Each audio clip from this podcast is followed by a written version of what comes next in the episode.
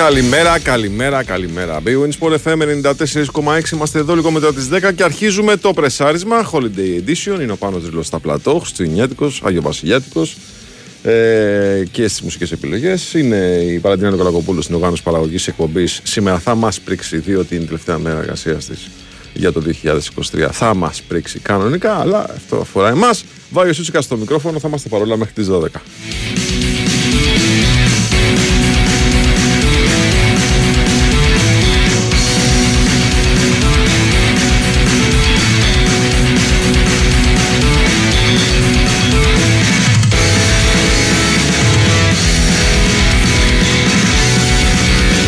Έχουμε ειδήσεις παρά το γεγονός ότι για τους περισσότερους από εμάς είναι γιορτινές μέρες. Είναι μέρες που εντάξει, αποσυμπιωζόμαστε λίγο και σε επίπεδο επαγγελματικό, σε επίπεδο προσωπικό, σφίγγουμε τις σχέσεις με τους συγγενείς, μαζευόμαστε από σπίτι σε σπίτι, βρισκόμαστε με φίλους. Προσπαθούμε να κάνουμε όσα μας επιτρέπει η ζωή που ζούμε, γιατί η αλήθεια είναι ότι δεν μας επιτρέπει να κάνουμε πάρα πολλά. Ε, Παρ' όλα αυτά, για το ποδόσφαιρο και το μπάσκετ ε, υπάρχει full δραστηριότητα. Τα είπαμε χθες, σχεδόν μία ώρα ε, και κάτι. Ασχοληθήκαμε με αυτή τη ε, ε, διαδοχή στην τεχνική ηγεσία του Παναθηναϊκού. Χθες είχαμε την πρώτη προπόνηση, τις πρώτες ομιλίες. Είχαμε ένα συγκινητικό αντίο του Ιβάν Γιοβάνοβιτ, τους ποδοσφαιριστές του Παναθηναϊκού. Ε, ούτε την τελευταία του μέρα ε, χάλασε το προφίλ του ο Ιβάν Γιοβάνοβιτ και δεν μπορούσε να γίνει και αυτό, λέω εγώ.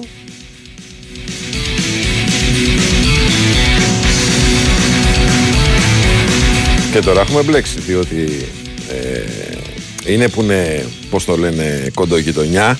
Ασχολούνται συνέχεια με εμάς λόγω της ύπαρξης πολλών ποδοσφαιριστών από το ελληνικό πρωτάθλημα που παίζουν στο δικό τους εκεί στην Τουρκία. Τώρα που και Φατίχ Τερίν, παιδιά, κάθε μέρα υπάρχει, ας πούμε, στην καθημερινή σύσκεψη της εφημερίδας τι θα βάλουμε για ε, Φενέρ, τι θα βάλουμε για Γαλατά, τι θα βάλουμε για Τραμπζοσπορ, τι θα βάλουμε για Μπεσίκτας. Μάλιστα, ωραία, ναι.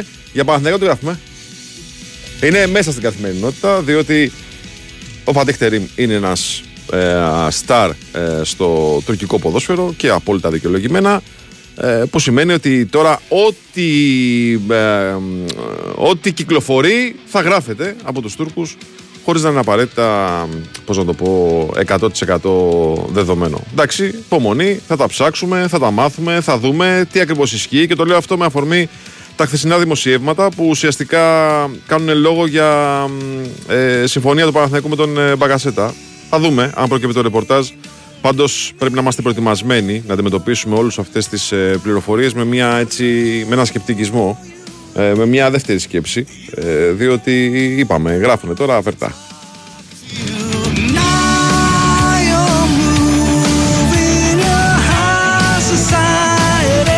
Μάλιστα. Να αφήσετε το κορίτσι να μιλάει, να βάζει ό,τι μουσική θέλει, λέει, και να μιλάει για την Ατλέτικο.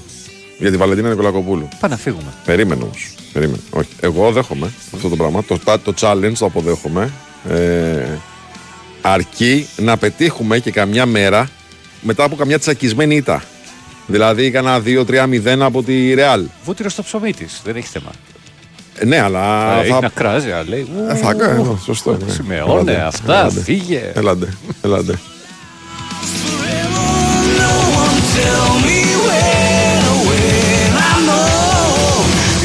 Λοιπόν, έχουμε ειδήσεις και άλλες. Καταρχάς, έχουμε θετικά νέα στην, ε, αυτή, στην υπόθεση του Αραούχο. Δεν, ε, δεν υπάρχει, πώς να το πω έτσι, κίνδυνος για χειρουργείο. Τουλάχιστον αυτό αποφασίστηκε σε πρώτη φάση.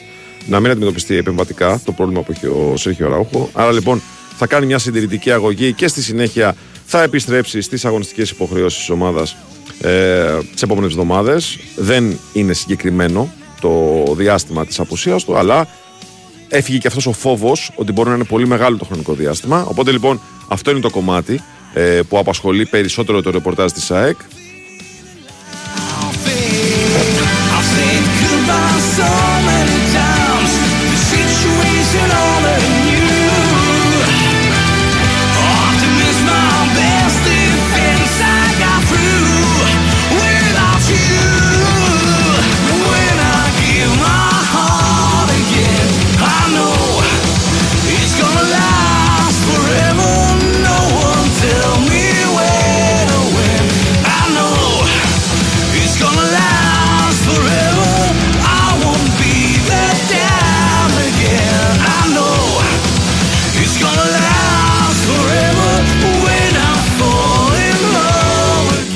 Το καλοκαιρινό ε, Όσλο μας στέλνει τις καλημέρες του. Λοιπόν, καλοκαιρινό όσο δεν πάει, κάνα 1,5 μέτρο χιόνι έχει. Λοιπόν, καλημέρα μας, ε, φίλε Γιάννη, καλημέρα μας. Όχι, είναι για αυτούς που λέγανε ότι είναι μια χαρά κλήρωση να πέσει με την Πόντο Κλίμπτ. Αν παίξεις ε, στα αυτά τα ενδιάμεσα, ενδιάμεση φάση του, ε, του Conference League. Μακριά για λάργα. Καλά, καλά είναι να πας διακοπές στην Νορβηγία. Δεν είναι καλά για να πας για να παίξεις ποδόσφαιρο σε πλαστικό χορτάρι. Την καλημέρα μας λοιπόν στο φίλο του Γιάννη. Καλημέρα σε όλους τους φίλους ακροατές που είναι συντονισμένοι εδώ στον ε, Bwin Sport FM.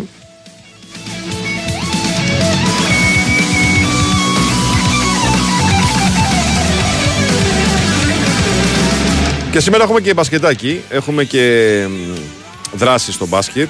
Καθώς ε, η Ευρωλίγκα είναι αδυσόπιτη. σω το μπάσκετ είναι πιο αδυσόπιτο από το ποδόσφαιρο σε επίπεδο ημερομηνιών. Σήμερα έχει φούλα αγωνιστική, έχει 7 παιχνίδια. Παίζει Εφέ με τη Φενέρ στις 7.30. Παίζει Παρτίζαν με την ε, Μπολόνια στις 7.30. Ωραία μάτσα και τα δύο. Στις 8 παίζει Ζαλγκύρη με τη Μακάμπη. Στις 9 η Βιλερμπάν με τη Ρεάλ.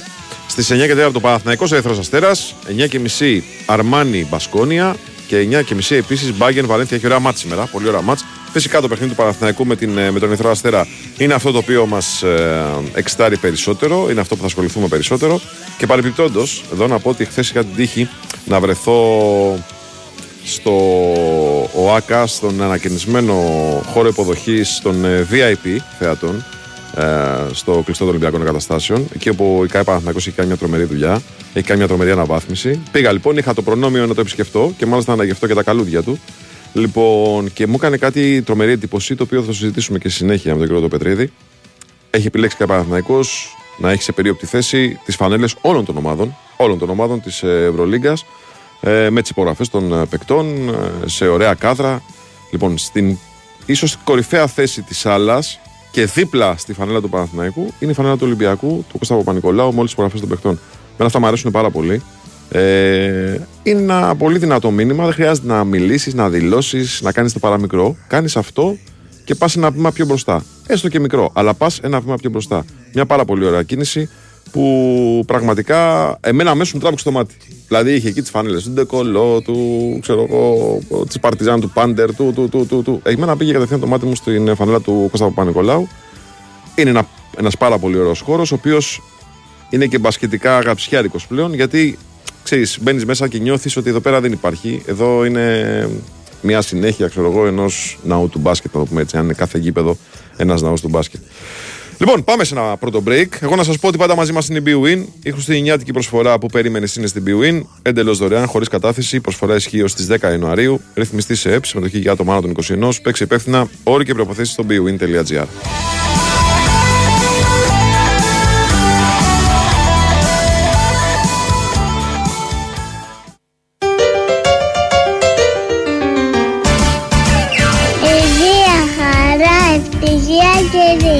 Η Winsport FM 94,6 ο Άγιος Βασίλης κάνει τις γιορτές μαγικές και αν το καλοσκεφτείς, όλοι έχουμε έναν Άγιο Βασίλη μέσα μας. Γι' αυτό φέτος τις γιορτές η Nova προσφέρει δωρεάν πρόσβαση στην Aeon για όλους σε ολόκληρη την Ελλάδα από τις 10 Δεκεμβρίου έως τις 10 Ιανουαρίου. Μπες τώρα στο aeon.nova.gr, πάρε τον δικό σου κωδικό και απόλαυσε κορυφαίο αθλητικό, κινηματογραφικό και παιδικό περιεχόμενο. Χαρούμενες γιορτές από την Nova. Ισχύουν οι όροι της υπηρεσίας Aeon. Η Attica Bank ετοίμασε για εσάς την πιο χριστουγεννιάτικη προσφορά. Χριστουγεννιάτικο καταναλωτικό δάνειο Attica Συμφέρον με ανταγωνιστικό επιτόκιο 9,5% και μηδενικά έξοδα. Ενημερωθείτε αναλυτικά σε ένα κατάστημα της Attica Bank στο atticabank.gr ή καλέστε στο 210 36 69 χιλιάδες. Καλές γιορτές από όλους εμάς στην Attica Bank. Χαρίστε στους δικούς σας ένα δώρο ζεστασιάς. Θερμομονώστε τείχους και οροφές με τον ορυκτό βάμβακα με Ecos Technology που δίνει θαλπορή το χειμώνα, δροσιά το καλοκαίρι και συμβάλλει στη βιωσιμότητα του περιβάλλοντος. Θερμομόνωση Knauf Insulation με φροντίδα για τον άνθρωπο. Καλές γιορτές! Υπάρχει και μια ενέργεια διαφορετική από αυτή που γνωρίζετε. Μια ενέργεια που κινεί όνειρα, που φωτίζει χαμόγελα και οδηγεί σε έναν πιο πράσινο κόσμο. Είναι η ενέργεια της Ελπέντισον. και τη δημιουργεί μέσα από το ενεργοποιώ. Το πρόγραμμα εταιρικής κοινωνικής ευθύνης που ενεργοποιεί το καλό για την κοινωνία και το περιβάλλον. Ελπέντισον ενεργοποιώ. Ενεργοποιούμε το καλό για όλους. Χρόνια πολλά σε όλους. Το όλοι μαζί μπορούμε και φέτος είναι δίπλα στις οικογένειες που έχουν ανάγκη. Αν θέλεις και εσύ να βοηθήσεις να στρώσουμε όλοι μαζί το γιορτινό τραπέζι, μπες στο όλοιμαζιμπορούμε.gr και μάθε με ποιο τρόπο. Και φέτος όλοι μαζί μπορούμε να γιορτάσουμε με χαρά. Πάολα, νέο τραγούδι. Σε χρειάζομαι. Έχω τώρα ένα μήνα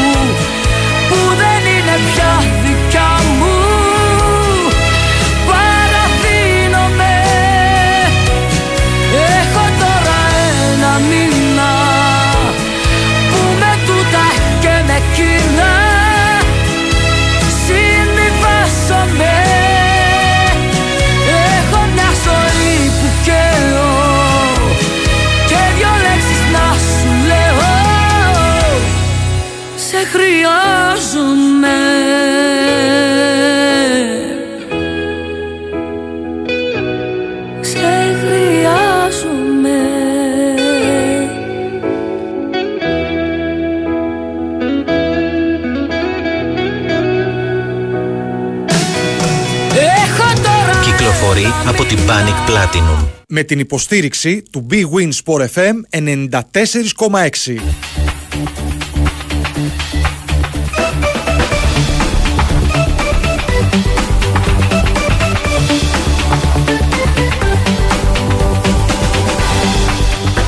Big Win, Sport FM 94,6.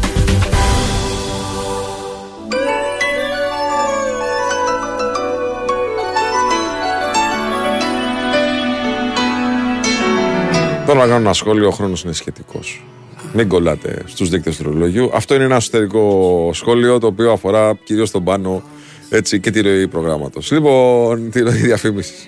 Λοιπόν, τι άλλο έχουμε σήμερα. Καταρχάς, είχαμε χθες άλλη μια καλή εμφάνιση από τον ε, Γιάννη Ντοκούμπο, ο οποίος και η ομάδα του συνήλθαν ε, από την ε, ήττα που γνώρισαν από τη Νέα Υόρκη ε, τα Χριστούγεννα και νίκησαν στο Μπρούκλιν ε, με τον Γιάννη Ντοκούμπο, μάλιστα με φατικό σκορ 144-122 ε, εκτός έδρας. Και μάλιστα με τον ε, Γιάννη Ντοκούμπο να έχει πολύ καλή εμφάνιση πλησία στο triple-double ε, έχοντας 32 πόντους, 10 rebound και 8 assist ο Γιάννης Αντιτοκούμπο βοήθησε το Milwaukee να ανέβει, μάλλον να παραμείνει εκεί ψηλά στις, ε, στη βαθμολογία της Ανατολής ε, των ε, play-off. Έχουμε τώρα και στο NBA full δράση. Αυτοί παίζαν τα Χριστούγεννα ανήμερα, είχαν 5 μάτς. Παίζανε από τις ε, 7 το απόγευμα Ελλάδας μέχρι τις 5 το πρωί ε, συνεχόμενα παιχνίδια. Και μάλιστα ωραία παιχνίδια, σημαντικά παιχνίδια. Το έχουν κουλτούρα. Γενικά, ε, οι προηγμένες αθλητικά χώρες την ημέρα των Χριστουγέννων την εκμεταλλεύονται ή την επόμενη μέρα των Χριστουγέννων. Χθες, για παράδειγμα, είδαμε τι έγινε. Ε, στη συνέχεια της αγωνιστικής της Boxing Day, ε, υπήρχε μια ελπίδα από όλους ε, η Everton να αντέξει. Δεν άντεξε όμως. Ε, το γύρισε το παιχνίδι η City στο δεύτερο ημίχρονο. 1-3 το τελικό αποτέλεσμα. Προηγήθηκε ένα 0 η Everton και μάλιστα έχει και πολύ καλή εικόνα στα πρώτα 45 λεπτά. Δεύτερο ημίχρονο, να σου πω την αλήθεια, προτίμησα να κάνω κάτι διαφορετικό. Δεν είδα τη City γιατί περίμενα ότι θα πατήσει λίγο τον καζάκι και θα ε, περάσει μπροστά. Η Chelsea νίκησε την Crystal Palace με το ζόρι, με το ζόρι, αλλά 2-1. Την νίκησε την Crystal Palace σε ένα πολύ ωραίο παιχνίδι και Bradford Wolves ένα 4 σε ένα μάτσο το οποίο δεν περίμενε κανένας να μπουν πάνω από δύο γκολ και είχαν μπει 4 στο πρώτο ημίχρονο. Ε, πολύ χορταστικό. Σήμερα Premier League έχει, έχει, έχει ε, δύο δυνατά παιχνίδια. Η Brighton παίζει με την Tottenham σε 9.30 και η Arsenal με τη West Ham στις 10 και 4.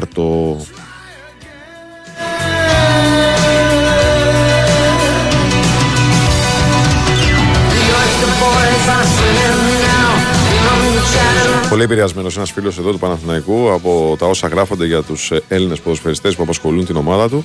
Η 11 του Παναθηναϊκού λέει του χρόνου. Γράφε πάνω. Μπρινιόλι, Ιταλός. Εντάξει, να έχουμε και κανένα ξενό. Ο Παγιανίδη δεξιμπάκ. Χατζηδιάκος στόπερ. Μεταγραφεί ο άλλος στόπερ. Έτσι. Γιαννούλη αριστερό μπακ. Αράο, Βραζιλιάνος. Πέλκας, Παλάσιος, Μπακασέτας. Μεταγραφή και Ιωαννίδης.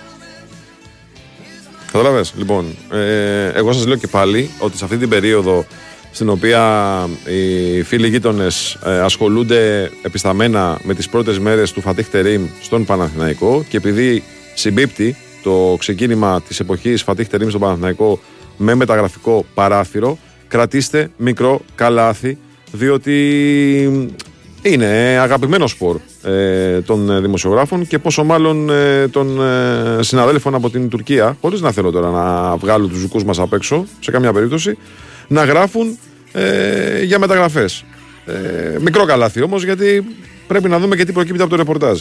Προφανώς και εγώ καταλαβαίνω ότι κάθε ομάδα ε, θα θέλει να έχει μια πρόσβαση, πώς να το πω, στους καλύτερους ε, Έλληνες ποδοσφαιριστές.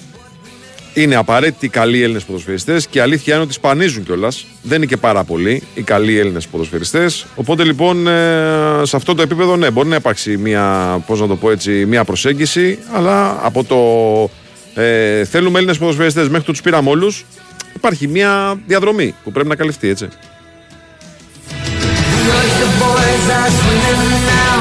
Μια και για μεταγραφές, ο λόγος πάμε στον Ολυμπιακό, ο οποίος ε, δείχνει να, πώς να, το πω, να, να πατάει λίγο τον γκάζι όσον αφορά τη μεταγραφική του ενίσχυση. Θα δούμε τι προκύπτει και εδώ από το ρεπορτάζ. Ε, εδώ γίνεται μια κουβέντα για προσπάθεια του Ολυμπιακού να κλείσει άμεσα ένα κεντρικό αμυντικό. Ε, ο Λέο Περέρα της Φλαμέγκο είναι σε πρώτο πλάνο. Υπάρχει και ο Παλαβεσίνο της Ρίβερ. Υπήρχαν χθες δημοσιεύματα που βγήκαν με σπόντα από την Αργεντινή. Ε, βγήκαν από ομάδα που θέλει και αυτή τον Παλαβεσίνο. Ε, και είπε ότι είναι δύσκολο ο πρόεδρος Σαν Λορέτζο ότι έχει γίνει πρόταση από τον Ολυμπιακό. Ε, δεν κατανόμας φυσικά τον Ολυμπιακό. Ε, και η River Plate είναι θετική στην παραχώρησή του με ένα ποσό που θα είναι τα 3 εκατομμύρια ευρώ. Ε, θα δούμε. Είναι δύσκολο να πώς να το πω, όχι να πιστέψεις ακριβώς αλλά να, να διακρίνεις τι ακριβώς έχουν στο μυαλό τους οι Αργεντίνοι και οι Βραζιλιάνοι όταν μιλάνε για μεταγραφικές υποθέσεις διότι εκεί παιδιά υπάρχει και ένα ιδιότυπο καθεστώς οι ποδοσφαιριστές πολλές φορές ανήκουν σε μάνατζερ και όχι σε ομάδες ε, και υπάρχουν ε, πολλοί μεσάζοντες οι οποίοι εμφανίζονται ξαφνικά. Γενικά δεν είναι πάρα πολύ εύκολο, αν δεν είσαι καλά δικτυωμένος στη Λατινική Αμερική, δεν είναι πάρα πολύ εύκολο να προχωρήσεις γρήγορα τις κινήσεις. Όχι να προχωρήσεις κινήσεις, αλλά να προχωρήσεις γρήγορα τις κινήσεις. Από την άλλη μεριά, διακρίνω, και αυτό νομίζω ότι λέγεται κιόλας, ότι ο Ολυμπιακός έχει σαφή προσανατολισμό εκεί στη Λατινική Αμερική. Φάνηκε αυτό και το καλοκαίρι, όταν πήρε τον Ορτέγκα και τον Έσε. Ε, φαίνεται και τώρα ότι τα πρώτα ονόματα που γράφονται. Έχει ξεκινήσει και με το Σκάρπ αυτό νωρίτερα. Τα πρώτα ονόματα που γράφονται ε, είναι από την ε, Βραζιλία και την Αργεντινή. Οπότε λοιπόν εκεί χτυπάει ο Ολυμπιακός. Θα δούμε τώρα αν ε, θα έχουμε νεότερα από τις υποθέσεις αυτές ή θα προκύψει κάτι καινούριο Κάτι το οποίο δεν έχει γραφτεί, δεν έχει διαβαστεί, απλά δουλεύεται στο παρασκήνιο το μεταγραφικό του Ολυμπιακού.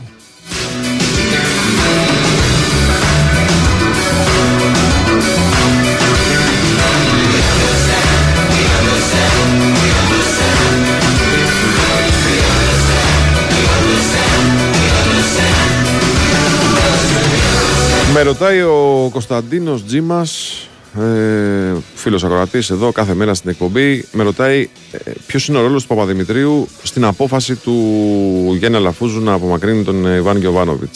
Ε, νομίζω ότι ήταν μια απόφαση του Γιάννη Αλαφούζου η συγκεκριμένη.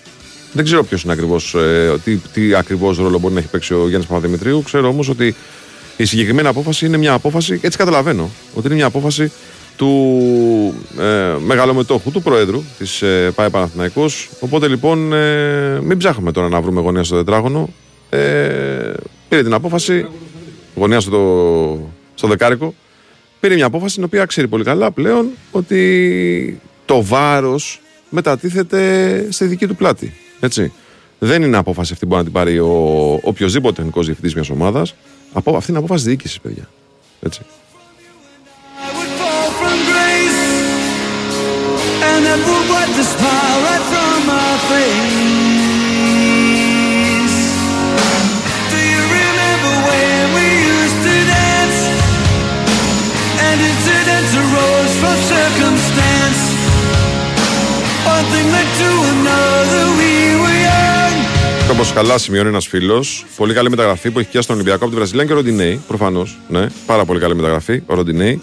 Που ότι όσο και να γκρινιάζουμε για το ότι δεν είναι πολύ ξέρω εγώ, συνεπή στα ανασταλτικά του καθήκοντα, ένας ποδοσφαιριστής ο οποίος πραγματικά έχει πάρει τη θέση του δεξιού μπακ, τη φανέλα του δεξιού μπακ στον Ολυμπιακό, την έχει πάρει σπίτι του.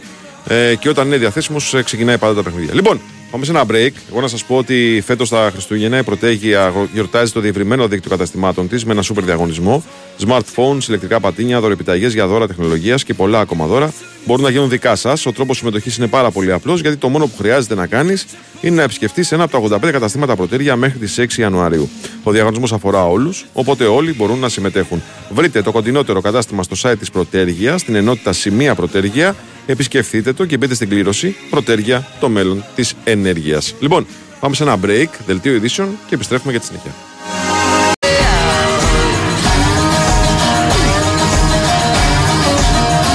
Λοιπόν, αρχίζουμε τώρα να διαβάζουμε τα ρεπορτάζ των ομάδων, αφού κάναμε έτσι μια έτσι, γενικότερη κουβέντα για το τι ακριβώς συμβαίνει στις ομάδες. Πάμε να ξεκινήσουμε με τον Ολυμπιακό, ο οποίος είναι πολύ ενεργός μεταγραφικά. Ε, πάμε στον ε, Νίκο Σταματέλο. Καλημέρα σας, κύριε, τι κάνετε; Καλή σας μέρα, κύριε. Καλημέρα, καλημέρα. Πώς είστε; Να ευχηθούμε τώρα καλή πάνω εδώ έτσι στι αγωνιστικές υποχρεώσεις των ε, παικτών που γυρίζουν, έτσι δεν είναι; Θυμάσαι πιτσιρικάδες που διαβάζαμε ξέρεις, ζυγαριά και τέτοια ναι, ρε, είναι ναι, πάρει ναι, ναι, γραμμάριο ο, ο φόβος του ποδοσφαιριστή ξέρεις, ε, μετά τις γιορτές ναι, ναι, ναι. εντάξει ναι. Και Δεν μάλιστα έχει πα- τέτοια. πα- διαβάζαμε και πανηγυρικά κείμενα την επόμενη, αν είχαν περάσει όλοι από τη ζυγαριά και ήταν εντάξει. Δηλαδή Ναι, μάλιστα, πειθαρχημένη μαθαίναμε ομάδα και- και αυτά. Ναι. ναι και ή αν ήταν ένας ε, το μαύρο πρόβατο δηλαδή που, που πήρε ε, κιλό στις ε, γιορτές Ανάλογα. Το διαβάζαμε ανάλογα. Αν σηκώνει το τηλέφωνο, δεν το, γρα- δεν το διαβάζαμε ποτέ. Ε, σήμερα ε, επέστρεψαν στις προπονήσεις, πρωινές είναι προπονημένη η προπόνηση, γι' αυτό ε, ήρθαν από χθες ε, οι ερυθρόλευκοι από τα διάφορα μέρη του πλανήτη που είχαν σκορπιστεί. Μμμ. Ε, πρωινή προπόνηση, γιατί μην ξεχνάμε ότι την Τετάρτη ο Ολυμπιακός έχει αγώνα στη Λαμία, οπότε καταλαβαίνεις ε, θέλουν να, να μπουν ε, με διπλό, με, με τρεις βαθμούς στο νέο έτος. Ε, χωρίς Κάρπα, ο οποίος ανακοινώθηκε από τον Ατλέτικο Μινέιρο. Εντάξει, καταναμενόμενο ήταν αυτό. Ναι, αναμενόμενο, απλά έχουμε και το, Το οριστικό, ναι. Και, και χθες που το συζητάγαμε, λέγαμε ότι είναι ο πρώτος που, που θα φύγει. Ε, είναι πολύ πιθανό να ακολουθήσει ο Σολμπάκεν άμεσα για να επιστρέψει στην ε, Ρώμα. Και αυτό τι σημαίνει ότι οι δύο παίκτες που ήταν στην ευρωπαϊκή λίστα ήδη αποτελούν παρελθόν. Άρα ε, οι παίκτες που θα έρθουν θα καλύψουν αυτά τα κενά. Πάμε για δύο αλλαγές δεδομένες. Ψάχνουμε και την τρίτη. Πολύ πιθανό να είναι του, του κεντρικού αμυντικού. Αν ο Φρέιρε ε, επιστρέψει ε, στο Μεξικό. Γιατί με το Φρέιρε πραγματικά όποιον και να ρωτήσεις του Ρέντη δεν μπορεί να βάλει το χέρι του στη φωτιά πότε θα επιστρέψει. Ο Πορόζο για παράδειγμα σου λέει είναι οκ. Απλά περιμένουμε τον βαθμό ετοιμότητάς του. Θα Ναι. εξαρτηθεί ξε, ξεκάθαρα από τον Καρβαλιάλ. Να τον δει, να τον βλέπει κάθε μέρα στις προπονήσεις για να δει γιατί και αυτός έλειψε. Κανένα μήνα έλειψε. Ο Φρέιρε λείπει τρεις μήνες. Ο Πορόζο έχει χτυπήσει, θύμισε μου, Με τη West Ham στο Λονδίνο. με τη West Ham στο Λονδίνο, βέβαια, ναι. Ε, και ο, ο Φρέιρε είχε πάθει κλάση ε, νομίζω με τον Μπαζιάννα, αν δεν κάνω λάθος, 1η Οκτωβρίου με τον Μπαζιάννα και έκτοτε μόνο για το όνομά του συνόδευε η λέξη υποτροπή ναι. ε, στο ρεπορτάζ. Οπότε καταλαβαίνεις ότι άντε και είναι οκ ιατρικά, μετά από τρεις μήνες ε, σε, αυ- με αυτά τα δεδομένα δύσκολα να τον υπολογίζει άμεσα Ναι, ο, δεν το συζητάω. ο Καρβαλιάλ. Γι' αυτό και ο Ολυμπιακός ψάχνει κεντρικούς αμυντικούς, όχι Μμμ. μόνο κεντρικό αμυντικό, ψάχνει κεντρικούς αμυντικούς και φαίνεται ότι ε, αφενός κινείται όπως και το καλοκαίρι, χωρίς να πολύ μαθαίνουμε το τι ακριβώς ε, συμβαίνει. Ε, με τον, ε, το καλοκαίρι με τον Κορδόν ε, πολλά γράφονταν και τα περισσότερα κυρίως στο εξωτερικό όπως σημαίνει και τώρα δηλαδή και τα περισσότερα απήχαν πολύ από την ε, πραγματικότητα. Α, δηλαδή τα ονόματα των κεντρικών αμυντικών που έχουν γραφτεί είναι κυρίως στη Βραζιλία. Α, από τον Ολυμπιακό ούτε επιβεβαιώνουν ούτε διαψεύδουν. Ε, απλά αυτό που εισπράττω γιατί ο Άλβες έχει συναντηθεί με τον Βαγγέλη Μαρινάκη είναι ότι οι κινήσεις για την ενίσχυση της ομάδας δεν θα καθυστερήσουν. Ναι. Ε, και γιατί υπάρχει συνεχόμενη επαφή του ο Άλβες με την ε, διοίκηση και προσωπικά με τον Βαγγέλη Μαρινάκη, αλλά και γιατί ο Ολυμπιακός τους έχει ανάγκη αυτούς τους παίχτες. Ε, το, το λέγαμε και χθες, το πρόγραμμα δεν βοηθά δηλαδή να πεις ότι θα έρθει ένας ε, σήμερα ε, να πάρει το χρόνο συμμετοχής με την ΑΕΚ για παράδειγμα που είναι στις 7 του μήνα ε, και μετά να δούμε ποιος άλλος θα έρθει γιατί έχουμε τότε το επόμενο κρίσιμο παιχνίδι που τον θέλουμε. Είναι γεμάτος ο Ιανουάριος και είναι λογικό στον Ολυμπιακό να θέλουν άμεσα να ενισχύσουν την ε, ομάδα. Ε, πάντως ε, η αίσθηση που έχουμε ότι προσανατολίζεται ο Ολυμπιακός να κάνει κινήσεις ε, προς ε, Βραζιλία, Αργεντινή μεριά ε, προκύπτει και σε σένα; Αργεντινή ναι. Ε, άλλωστε και για τον Παλαβετσίνο τον, ε, το επιβεβαίωσε και ο πρόεδρος της Σαν Λορέτζο η οποία Σαν Λορέτζο ενδιαφέρεται για τον α, συγκεκριμένο παίκτη και είπε και ο ίδιος ότι έχει προτάσεις από την Ελλάδα, έχει πρόταση από την Ελλάδα και τον ε, Ολυμπιακό. Ε, αλλά ε, νομίζω περισσότερο στην Ιβερική ε, κινείται στην παρούσα φάση ο Ολυμπιακός και λιγότερο στην, ε, στη Βραζιλία. Ε, γιατί ακόμα και ε, το όνομα του Περέιρα που έχει ακουστεί, όταν σου λένε οι Βραζιλιάνοι ότι θέλουν ε, 10 εκατομμύρια, ο Ολυμπιακός πάντα σύμφωνα με τους Βραζιλιάνους έχει κάνει πρόταση 4. Πού βρίσκεται η χρυσή τομή ανάμεσα στους δύο, στα δύο νούμερα; Ναι. Νομίζω ότι η απόσταση είναι τεράστια. Ε, πολύ περισσότερο όταν οι Βραζιλιάνοι εμφανίζονται, OK, okay, ε, χρήματα θέλουν να πάρουν, πάντα εμφανίζονται ότι δεν κάνουμε βήμα πίσω και δεν συζητάμε πρόταση κάτω από τα 10 εκατομμύρια. Το καταλαβαίνουμε αυτό, αλλά ξαναλέω, ε, πόσο να πέσουν και πόσο να ανέβει ο Ολυμπιακός για το συγκεκριμένο ποδοσφαιριστή. Ε, και, αλλά εξακολουθώ να πιστεύω ότι α, περισσότερο στην παρούσα φάση ο Ολυμπιακός κοιτάει στην Ιβερική Χερσόνησο και λιγότερο οπουδήποτε αλλού. Απλά να ξε... Ε, το ξέρουμε από, την, ε, πώς το λένε, από, τη... από τα χρόνια με τα οποία ασχολούμαστε με μεταγραφικά ζητήματα. Γενικά και οι Βραζιλιάνοι και οι Αργεντινοί φουσκώνουν πολύ τα πράγματα. Έτσι, προκειμένου να πετύχουν μια τιμή που να σε πετύχουν στην ανάγκη, ρε παιδί μου. Ναι, ναι. Σίγουρα, σίγουρα. Και οι απαιτήσεις Αλλά... ουσιαστικές να είναι πολύ διαφορετικές, έτσι. Ναι, δεν διαφωνώ. Ο καθένας έχει το, την τακτική του πάνω σε αυτά τα θέματα και είναι απόλυτα λογικό. Ναι. Ε, όταν, όταν εσύ θες να πάρεις, ε, okay, εγώ θέλω να, να εισπράξω. Απλά το, για παράδειγμα ο Περέιρα έχει συμβόλαιο μέχρι το Δεκέμβριο του 27. Έχει δηλαδή δρόμο μπροστά του. Δεν τελειώνει το, το συμβόλαιο το καλοκαίρι σε ένα χρόνο να πεις ότι πιέζω και εγώ από την πλευρά μου γιατί αν δεν τον πουλήσεις τώρα θα τον χάσεις σύντομα και δεν θα βάλεις και ευρώ στο ταμείο σου. Ναι. Αλλά κρατάμε ε, την αναζήτηση στην ε, Ιβηρική Χερσόνησο και που ξέρει καλά ο, ο Πέντρο Άλβες με ματιές ε, και στην ε, Λατινική Απλά ε, έτσι όπως εισπράττω από το ρεπορτάζ σύντομα θα έχουμε εξελίξεις. Στο Όχι μόνο στις αναχωρήσεις ναι. όπου ήδη ο Σκάρπα έφυγε και πολύ πιθανό να τον ακολουθήσει και ο Σολμπάκεν, αλλά και, στο... και στην ενίσχυση του έμψυχου δυναμικού. Ναι, στο λέω και γιατί, γιατί ακόμα και η, πώς το λένε, η στρατηγική συνεργασία του Ολυμπιακού με την ε, Ρίο Άβε, του Βαγγέλη Μαρινάκη με τη Ρίο Άβε, και αυτό δείχνει προς αυτήν την κατεύθυνση. Ότι δηλαδή κοιτάει πολύ περισσότερο προς, ε, προς Λατινική Αμερική. Διότι κακά τα ψέματα, η Ρίο Άβε, πέρα από όλα τα υπόλοιπα, έχει και ένα μεγάλο ποσό. Έχει το πώς να το πω, το, το προνόμιο να κάνει Πορτογάλους πολύ εύκολα τους Βραζιλιάνους. Σωστό. Όπως όλες οι πορτογαλικές ομάδες, έτσι. Ναι, αυτό το Όλα αυτά παίζουν ρόλο, ξέρεις, στη στρατηγική μιας ομάδας, στη μεταγραφική στρατηγική μιας ομάδας. Σίγουρα παίζουν ε, το, το ρόλο τους.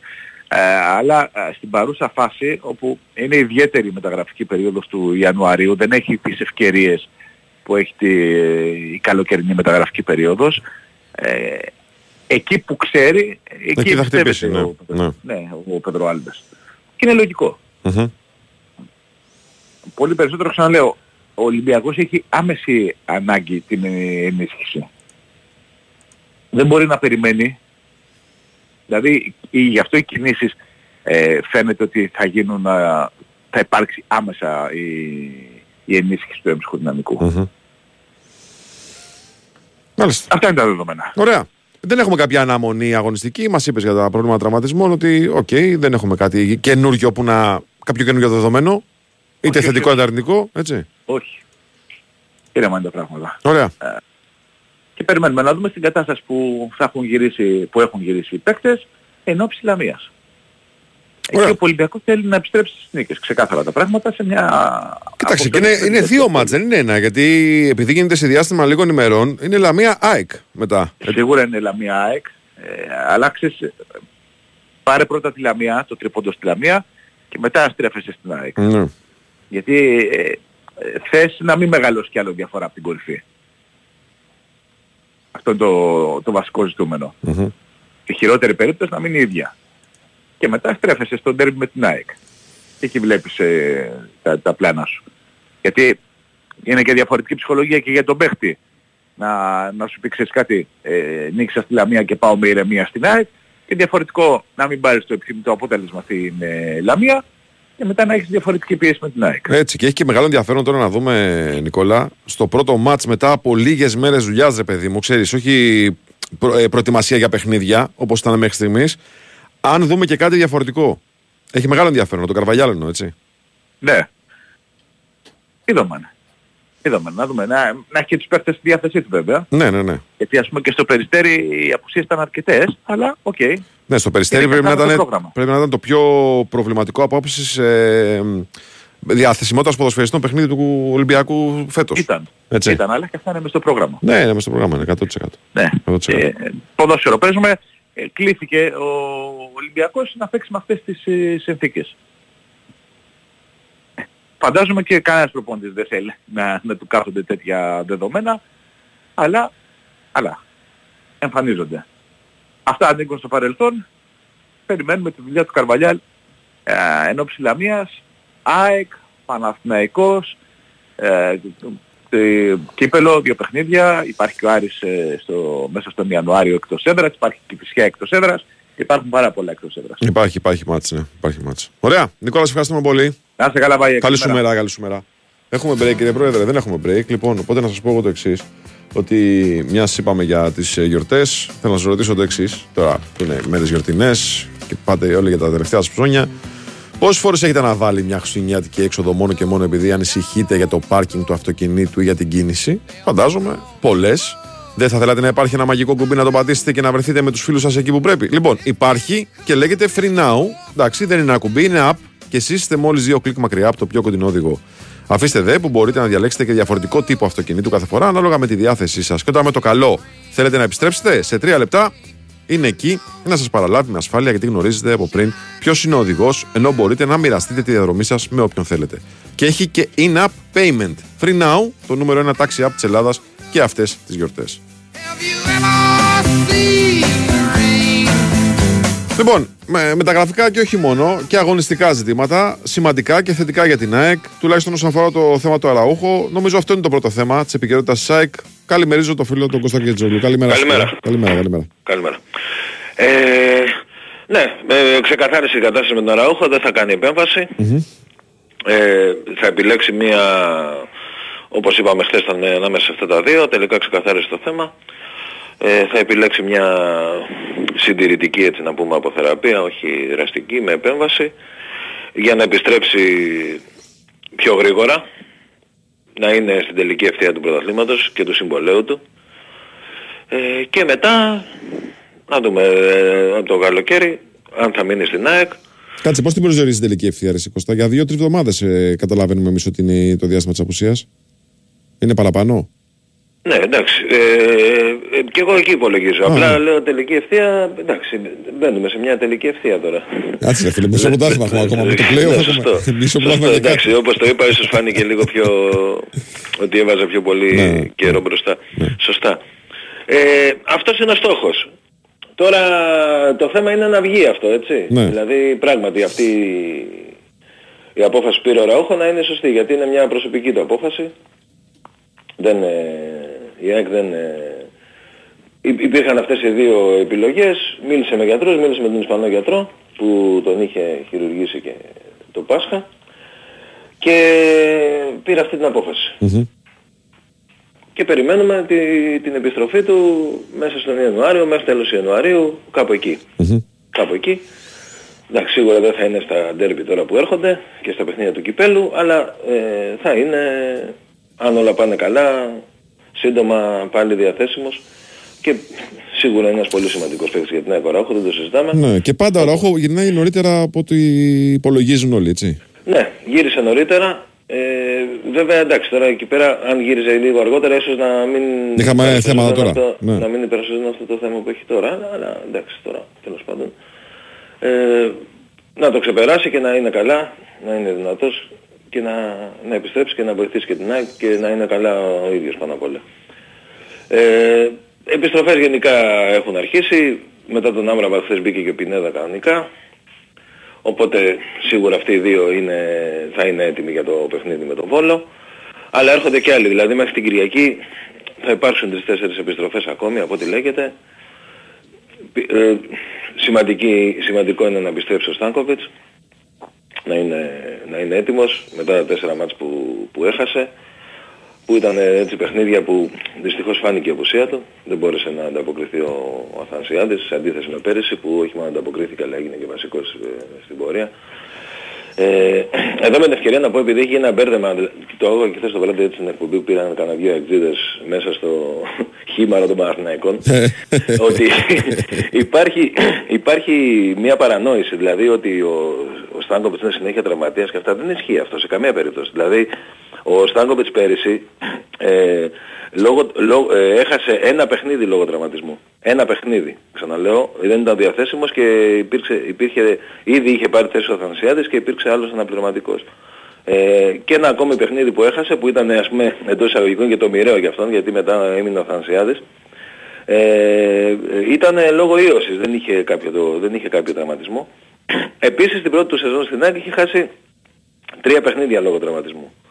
Δεν νομίζω ότι είναι πάρα πολλά, δηλαδή αν είναι normal. Τέλος πάντων, έτσι όπως παρουσιάζεται ότι είναι συνέχεια τραυματίας και γι' αυτό η ΑΕΚ πρέπει να πάρει ας πούμε... Ξέρεις γιατί έχει δημιουργηθεί αυτή η εντύπωση; Γιατί Ναι. την πρώτη χρονιά παρουσία του στην ΑΕΚ ε, είχε ξεκινήσει νομίζω με ένα μικρό προβληματάκι που τον κράτησε κάνα μήνα έξω; Ναι, είχε Αυτό. χάσει τρία, τρία, τρία παιχνίδια. Αυτό. Είχε χάσει τρία Αυτό. παιχνίδια.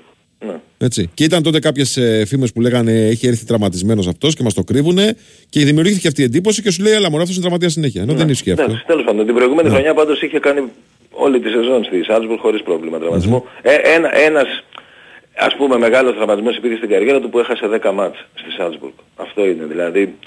Ε, απλά το λέω γιατί ξέρεις είναι κάποια πράγματα που ακούγονται και στο τέλος μένουν. Ναι, δεν, ναι, ναι, δεν, ναι. ισχύει, δεν Ναι. ισχύει αυτό. Ναι, ναι. Τώρα το ότι έλειψε φέτος πάρα πολύ ε, στο, στον τραυματισμό του εντάξει. Εντάξει, δεν είναι ο μόνος που έχει λείψει φέτος από την ΑΕΚ όμως. Ναι, ναι. Έτσι. Ναι, καλά, σαφώς. Απλά φάνηκε πολύ η απουσία του γιατί δυστυχώς σε δύο παιχνίδια ο Αθανασιάδης δεν πήγε καθόλου καλά και στήχησε στην ΑΕΚ ε, ε, τα παιχνίδια.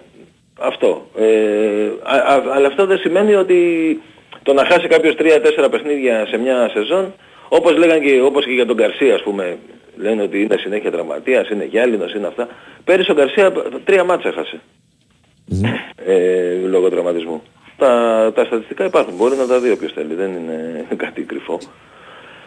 Ε, τέλος πάντων, ε, να, να επιστρέψουμε λοιπόν στους τραυματίες.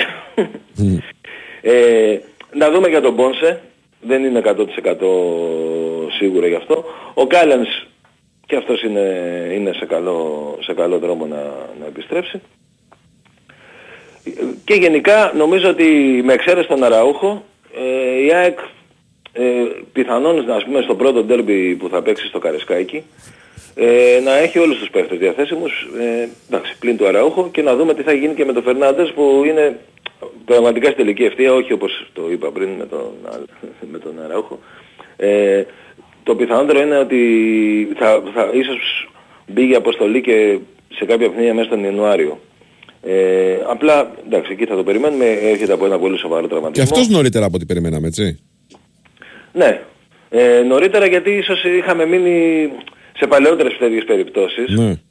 ε, ε, με αχίλιο τένοντα. Ε, εντάξει, προφανώς έχουν προχωρήσει τα πράγματα. Α, αυτός είχε πάθει και ρήξα χιλίου ενώ, ενώ οι, οι, οι, ας πούμε οι, οι πολύ γνωστές περιπτώσεις παλιές του, του Πατσατζόγλου και του Αλεξόπουλου ε, ή- ήταν κάτι το διαφορετικό, δηλαδή εί- είχαν έναν τραυματισμό, τον άφηναν, τον άφηναν, τον άφηναν και εξελίχθηκε άσχημα και προφανώς γι' αυτό ε, μείναν και περισσότερο καιρό έξω ε, μέχρι να επιστρέψουν ενώ ο, ο Φερνάντος έκανε αμέσως την επέμβαση ε, στην Ισπανία μόλις ε, έπαθε τον τραυματισμό. Ήταν Ιούνιος, αν θυμάμαι καλά, τέλη Ιουνίου, 20 τόσο Ιουνίου έγινε αυτό. Εντάξει, είναι 6 μήνες, 7, εκεί στους 7 μήνες ε, θα επιστρέψει, θα είναι μια, μια πολύ σημαντική προσθήκη ε, μεσοεπιθετικά για την ΑΕΚ. Εντάξει, σίγουρα θα ήταν ε, ακόμη πιο χρήσιμος αν ήταν διαθέσιμος ε, στο πρώτο κομμάτι της σεζόν που ήταν και τα 10 ευρωπαϊκά μάτς. Αλλά εντάξει, τώρα τι να κάνουμε. Ε, κάθε παίκτη είναι χρήσιμος. σι- Τώρα βοήθησε, σημαντικό, ναι. ναι. Και τώρα, έχει, και, Σημαντικό τώρα, είναι, και ναι. τώρα έχει ανηφόρα Κώστα. Έχει Βεβαίως ανηφόρα. έχει ανηφόρα και τώρα έχει και πολλά παιχνίδια, μπήκε και μια εμβόλυμη αγωνιστική πάλι. Ε, μετά είναι τα play-off, έχει πολλά μάτς. Έχει πιο πολλά μάτς, ε, τουλάχιστον ελληνικά, από ότι αρκετά παραπάνω μάλιστα από όσα έχουν γίνει μέχρι τώρα. Μμμ. Ε, τουλάχιστον στις, στην Ελλάδα. Ε, αυτά, οι προπονείς κανονικά. Τώρα σε ό,τι αφορά τα μεταγραφικά δεν έχουμε κάποια εξέλιξη. Α, η- η- Αυτό που γνωρίζουμε είναι ότι δεν είναι η ΑΕΚ κοντά σε κάποιο παίχτη, οπότε δεν πρέπει να υπολογίζουμε και πολύ ότι μπορεί κάποιες μεταγραφές να παίξουν στα, στα παιχνίδια έτσι τα ντέρμπι και με, τη, και με Ολυμπιακό και με, και με Παναθηναϊκό. Βέβαια να θυμίσω ότι ο Κάλενς ας πούμε ε, είχε ντεμπουτάρει στη Λεωφόρο λίγες μέρες μετά τη μεταγραφή του. Ήταν Ναι, πολύ ναι, ναι. κοντά στη, Αλήθεια είναι αυτό. ναι, πολύ κοντά στη μεταγραφή και είχε πάει και μια χαρά ε, τότε και, και η ομάδα και ο ίδιος. Ε, αλλά εντάξει, ε, από ό,τι λέγεται τώρα η ΑΕΚ αυτή τη στιγμή δεν είναι κοντά σε, σε κάποιο ποδοσφαιριστή. Περιμένουμε τώρα και τις κλήσεις για τις εθνικές, να δούμε και τυπικά ποια θα είναι η εντός εισαγωγικών και εκτός ζημιά που θα πάθει η ΑΕΚ ε, μέχρι αρχές Φεβρουαρίου. Παραμένει η αισιοδοξία για τον ε, Άμραμπατ και η, πώς να το πω, η... Η αισιοδοξία; Ε, εντάξει, ε, έχει, είναι σε μια προ- προεπιλογή 50 παιχτών. Έχει καιρό να πάει. Ας πούμε στο Μουντιάλ δεν ήταν καν στην προεπιλογή. Τώρα τι να σου πω. Ε, αν θέλουν να τον τιμήσουν ε, και την πατήσουν έτσι ε, επειδή Ως θα τελευταίο είναι μεγάλο η τουρνουά, ε. τελευταία του ευκαιρία για ένα μεγάλο τουρνουά. τι να Κάντε σου το ένα πω. φιλικό μετά το καλοκαίρι. Μπορεί να το δούμε και αυτό. Κάντε ξέρω το ένα εγώ, ναι. φιλικό, ναι. Δεν νομίζω όμως, τι να σου πω, δεν νομίζω να είναι αυτά τα κριτήρια του Μαρόκου. Τώρα το Μαρόκο είναι και το μεγάλο φαβορή, έρχεται από Βέβαια, βέβαια. από ένα τρομερό μουντιάλ, έχει καθιερωθεί πλέον σαν μια, μια μεγάλη δύναμη, οπότε δεν νομίζω ότι μπορεί να πάει με αυτά τα κριτήρια. Ε, μετά είναι να δούμε τι θα γίνει με τον Μουκουντή, ο Ζήν είναι ο μόνος σίγουρος στην αποστολή και εντάξει, οι δύο Ιρανοί είναι, ο ένας είναι αρχηγός, ο άλλος είναι βασικός, δεν, δεν νομίζω ότι μπορεί να γλιτώσει. Εκεί δεν γλιτώνουμε, ναι. Ναι, ναι. Ε, αυτά. Και πότε είναι το, το, το Πανασιατικό; Είναι... Το Πανασιατικό είναι από αρχές Γενάρη μέχρι αρχές Φλεβάρι. Το Ιράν είναι φαβορή, είναι από τα φαβορή. Πάντα διαχρονικά. Σίγουρα θα προχωρήσει μέχρι τέλος και να μην το πάρει δηλαδή θα φτάσει τέλος και η οδηγία της FIFA είναι ότι ε, με, ε, μία μέρα μετά το τελευταίο παιχνίδι αποδεσμεύονται οι ποδοσφαιριστές οπότε θα πάει μέχρι τέλος. Και αποζημιώνονται Κώστα από την, ε, οι ομάδες α, ο- για όλο το διάστημα της απουσίας, έτσι; Ναι, νομίζω Επειδή είναι υπάρχει, FIFA. μια, υπάρχει κάποια αποζημίωση, ναι. Ναι. νομίζω. Μάλιστα. Υπάρχει κάτι. Ωραία. Αυτά. Ευχαριστούμε, Αυτά, φίλε. παιδιά. Ευχαριστούμε. Κι εγώ, κι εγώ. Καλή Καλή σου συνέχεια. μέρα, καλή σου Καλημέρα. μέρα. Λοιπόν, πάμε σε ένα break να ακούσουμε δελτίο ειδήσεων και επιστρέφουμε με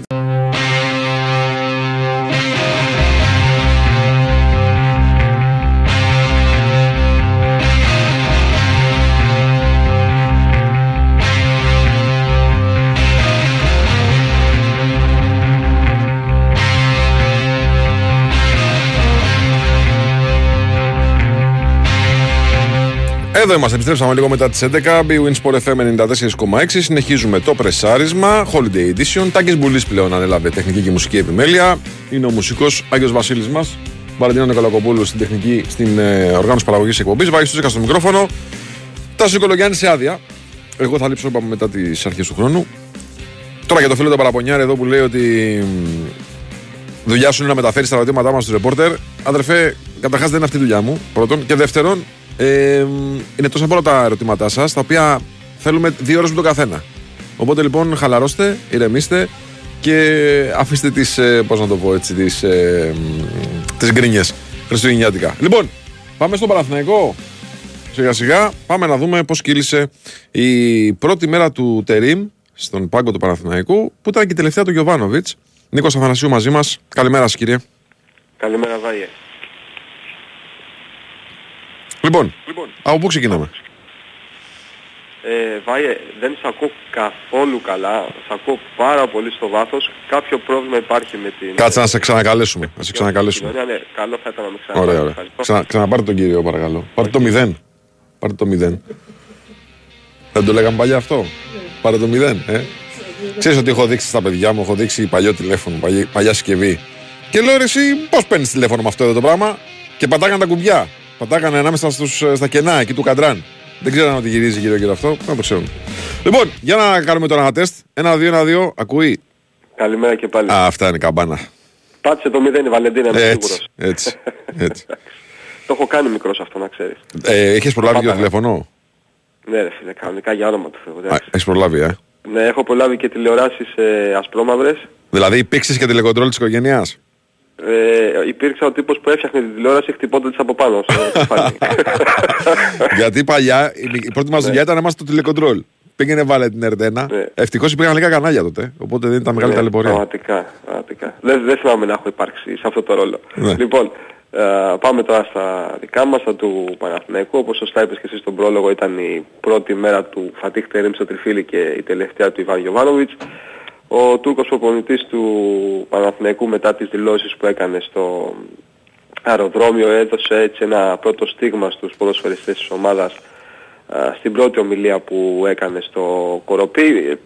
Σε δύο πράγματα αξίζει να σταθούμε και νομίζω είναι πιο σημαντικά από όλα τα υπόλοιπα που είπε στους ποδοσφαιριστές του Παναθηναϊκού χωρίς φυσικά να λέω ότι και εκείνα δεν ήταν σημαντικά αλλά πάνω σε δύο άξονες αξίζει να σταθούμε περισσότερο και να κάνουμε συζήτηση από την πρώτη του ομιλία το ένα έχει να κάνει με την απόφασή του η ομάδα να μην διανυκτερεύει σε ξενοδοχείο πριν από τα εντός έας παιχνίδια αλλά οι παίκτες να παραμένουν στα σπίτια τους και να συγκεντρώνονται την επόμενη μέρα στο κοροπή λογικά και να πηγαίνουν όλοι μαζί στο γήπεδο της ε, Λεωφόρου θέλοντας με αυτόν τον τρόπο να δώσει περισσότερες ελευθερίες στις, στους παίκτες του, του Παναθηναϊκού και το δεύτερο έχει να κάνει ε, με την αποστροφή του λόγου του που είπε ότι θέλει να αλλάξει το αγωνιστικό στυλ της ομάδας, να το τροποποιήσει και αν εδώ έρχεται ξέρεις πάντα η ερώτηση ok και τι θέλει να κάνει; Τι, τι έχει στο μυαλό του; Ε, χωρίς να έχω δει παιχνίδια της Γαλατάσαρα ακόμα, γιατί πραγματικά δεν έχω προλάβει, η αλήθεια είναι αυτή, από την τελευταία του θητεία στο τουρκικό πρωτάθλημα. Παρ' όλα αυτά υπάρχουν αναφορές διάφορες α, στον άπειρο κόσμο του, του ίντερνετ, όπου μπορείς να βρεις ε, τα πάντα και μάλιστα α, με πολύ ωραίο τρόπο. Τότε στη Γαλατά Σαράι έπαιζε ένα 4-1-4-1, α, θέλοντας η ομάδα του να έχει την κατοχή της ε, μπάλας και να είναι λίγο πιο επιδραστική α, στο transition και να έχει αρκετή ένταση στο, στο παιχνίδι της. Η λέξη ένταση να την κρατήσουμε γιατί είναι μία από τις λέξεις ε, με τις οποίες μίλησα αρκετές φορές στη χθεσινή προπόνηση. Έτσι, τονίζοντας κιόλας ότι θα ήθελε να δουλέψει και περισσότερο τη φυσική κατάσταση. Βέβαια δεν ξέρω α, κατά πόσο αυτό είναι εφικτό σε μια περίοδο που ο Παναθηναϊκός έχει πολλά και συνεχόμενα παιχνίδια μέσα στον ε, Ιανουάριο, αλλά αν θα μπορούσαμε κάτι να κρατήσουμε από την πρώτη προπόνηση και από τα πρώτα λόγια του όσον αφορά το αγωνιστικό στυλ της ομάδας, αυτό το οποίο καταλαβαίνω είναι ότι θέλει ε, να παρουσιάσει έναν Παναθηναϊκό ο οποίος θα παίζει με μεγαλύτερες εντάσεις στο παιχνίδι του και θα είναι ε, πιο επιθετικός. Αυτό καταλαβαίνω, αλλά οκ, Με να το νομίζω δούμε, ναι, ότι- με να το δούμε. Ναι, με να το δούμε. Θα έχουμε εικόνα νομίζω και από τη σημερινή προπόνηση. Έτσι, η δεύτερη του Φατίχ Τερίμ στον Παναθηναϊκό, η οποία έχει ξεκινήσει εδώ και περίπου ε, 10 λεπτά. Θεωρώ εξίσου σημαντικό να δούμε ποιο θα είναι και το επιτελείο του, γιατί ακόμα δεν έχει ξεκαθαρίσει.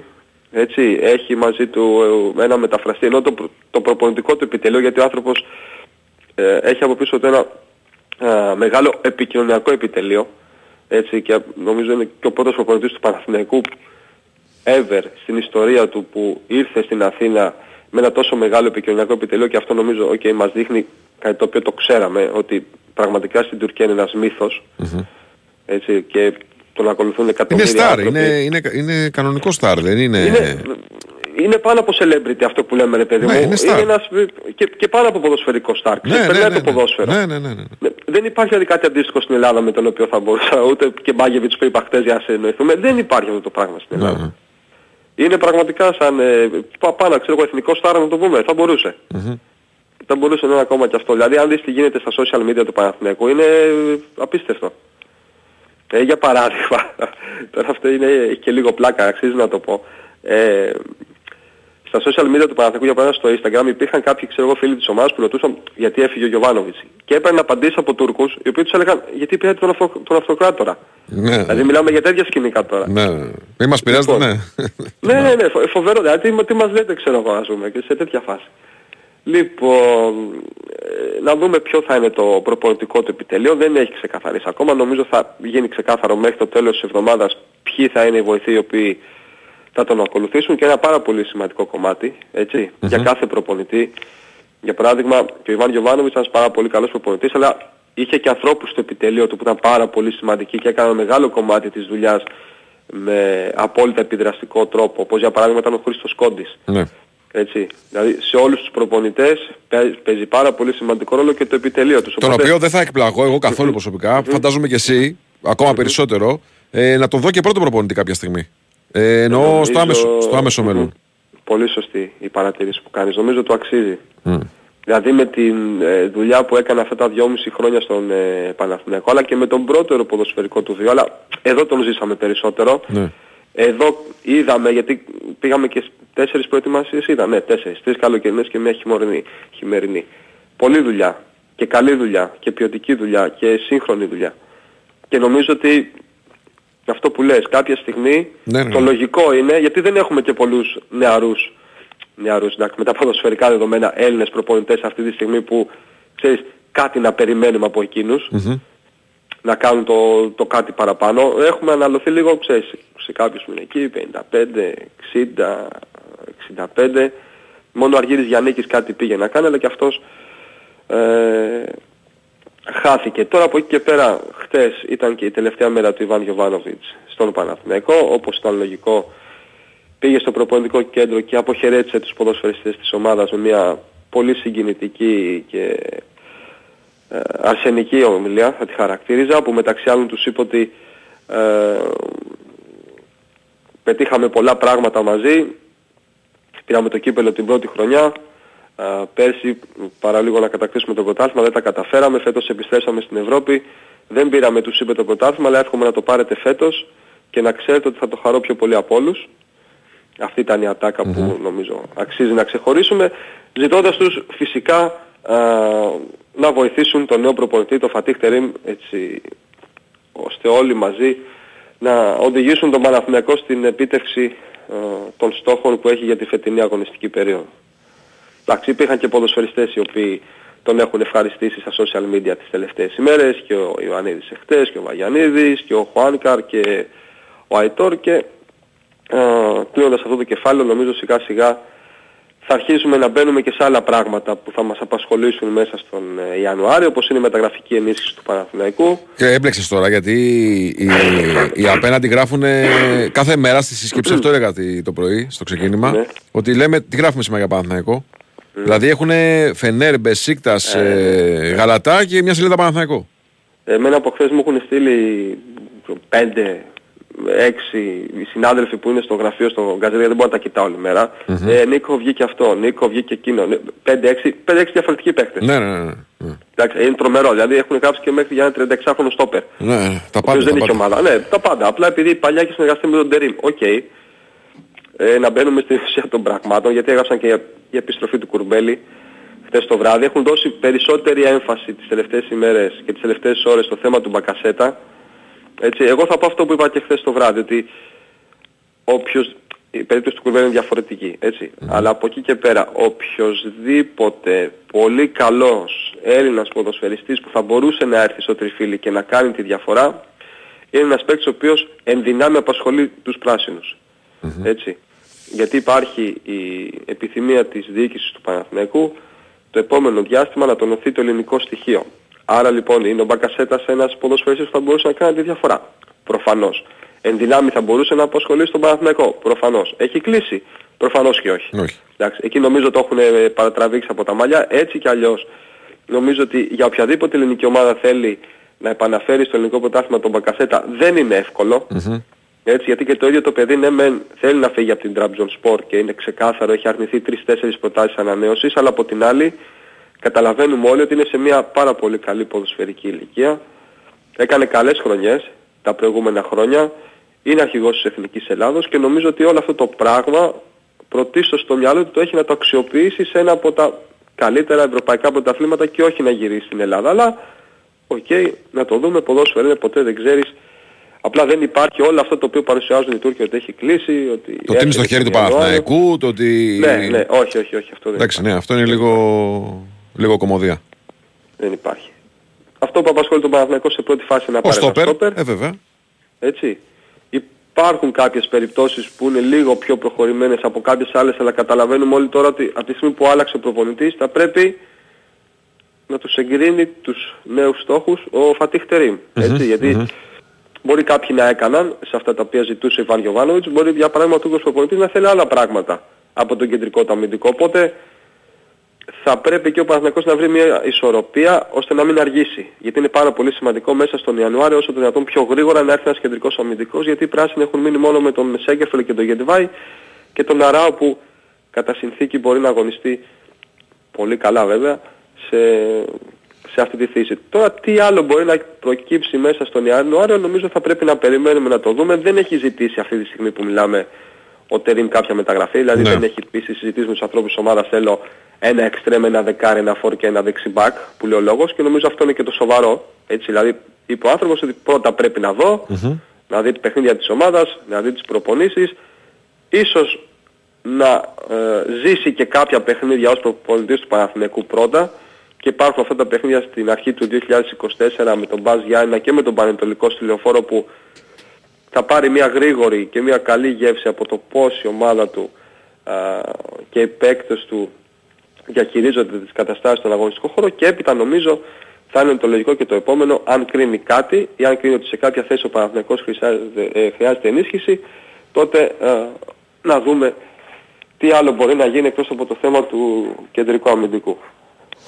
Ναι, λογικά μιλάς. Ε, γιατί ε, δεν πρόλαβε. Τα είπανε πότε, πριν από δύο-τρεις μέρες. Την επόμενη ήρθε στην Ελλάδα. Χριστουγεννιάτικα. Μπράβο. Την επόμενη ήρθε εδώ. Χριστουγεννιάτικα, Δηλαδή δεν έχει προλάβει ο άνθρωπος να μελετήσει. Με τον Όχι, τρόπο όχι, που μελετούν ε, οι προπονητές. Για να καταλάβει ποιες είναι οι ανάγκες. Θα, είναι- θα ήταν και παράλογο να του πει. Ξέρεις τι έρχομαι, αλλά θέλω να μου πάρεις και τον Αθανασίου γιατί θέλω το καινούργιο ξέρω εγώ, μπακά, Ναι, ναι, στόπερ, half και το καθεξής. Ναι. Και εγώ λογικά μιλάω και εκείνος λογικά μίλησε. Ε, ναι. έτσι δεν είναι. Έτσι, ναι. είναι, έτσι, είναι, έτσι, είναι, έτσι είναι. Και απλά για να προσθέσω κάτι ακόμα ότι ο Λάζο Κλέιν Χέισλερ ε, βρίσκεται μια ανάσα από την ε, Χάιντουκ. Αν δεν κάνω τρομερό λάθος, που λογικά δεν κάνω, δεν ήταν ούτε χθες στην προπόνηση του Παναθηναϊκού. Φαίνεται ότι έχει ταξιδέψει στην Κροατία για να ολοκληρώσει τη μεταγραφή του. Εντάξει ήταν εκτός ε, πλάνων του Ιβάν Γιωβάνοβιτς. Προφανώς αυτή η ιστορία προχώρησε τις προηγούμενες μέρες πριν αλλάξει ο, ο προπονητής, αλλά ο Ούγγρος ε, ήθελε πάρα πολύ να βρει μια ομάδα στην οποία θα παίζει έτσι, ώστε να διεκδικήσει ε, τις πιθανότητες επιστροφής του στην εθνική ομάδα της ε, Ουγγαρίας εν ώψη του, του Euro. Ναι. Ωραία. Νικόλα, σε ευχαριστώ πάρα πολύ. Και εγώ ευχαριστώ να είστε καλά. Καλή σου μέρα, καλή σου μέρα. Λοιπόν, πάμε να κάνουμε ένα break και επιστρέφουμε. Big Wins for FM 94,6.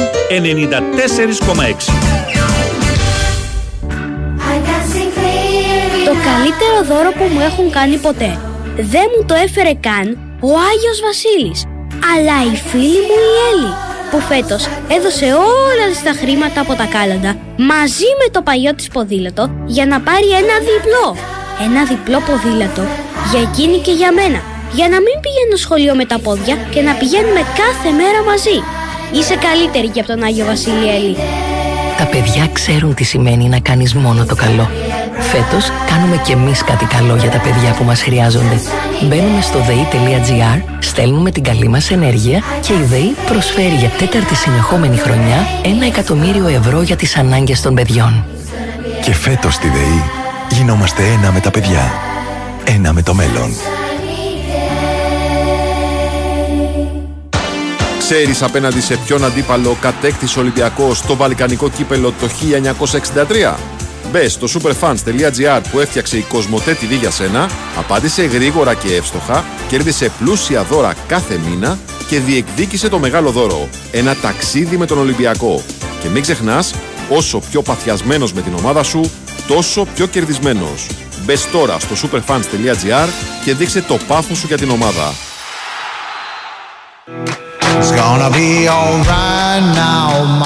Ο Τάσος Κούρας live στο Κύτταρο. 5η 21 και 5η 28 Δεκεμβρίου. It's always rock and roll. Μία rock, blues και soul υπερπαραγωγή με 10 μουσικούς επισκηνής και πολλούς special guests. Τάσος Κούρας live στο Κύτταρο.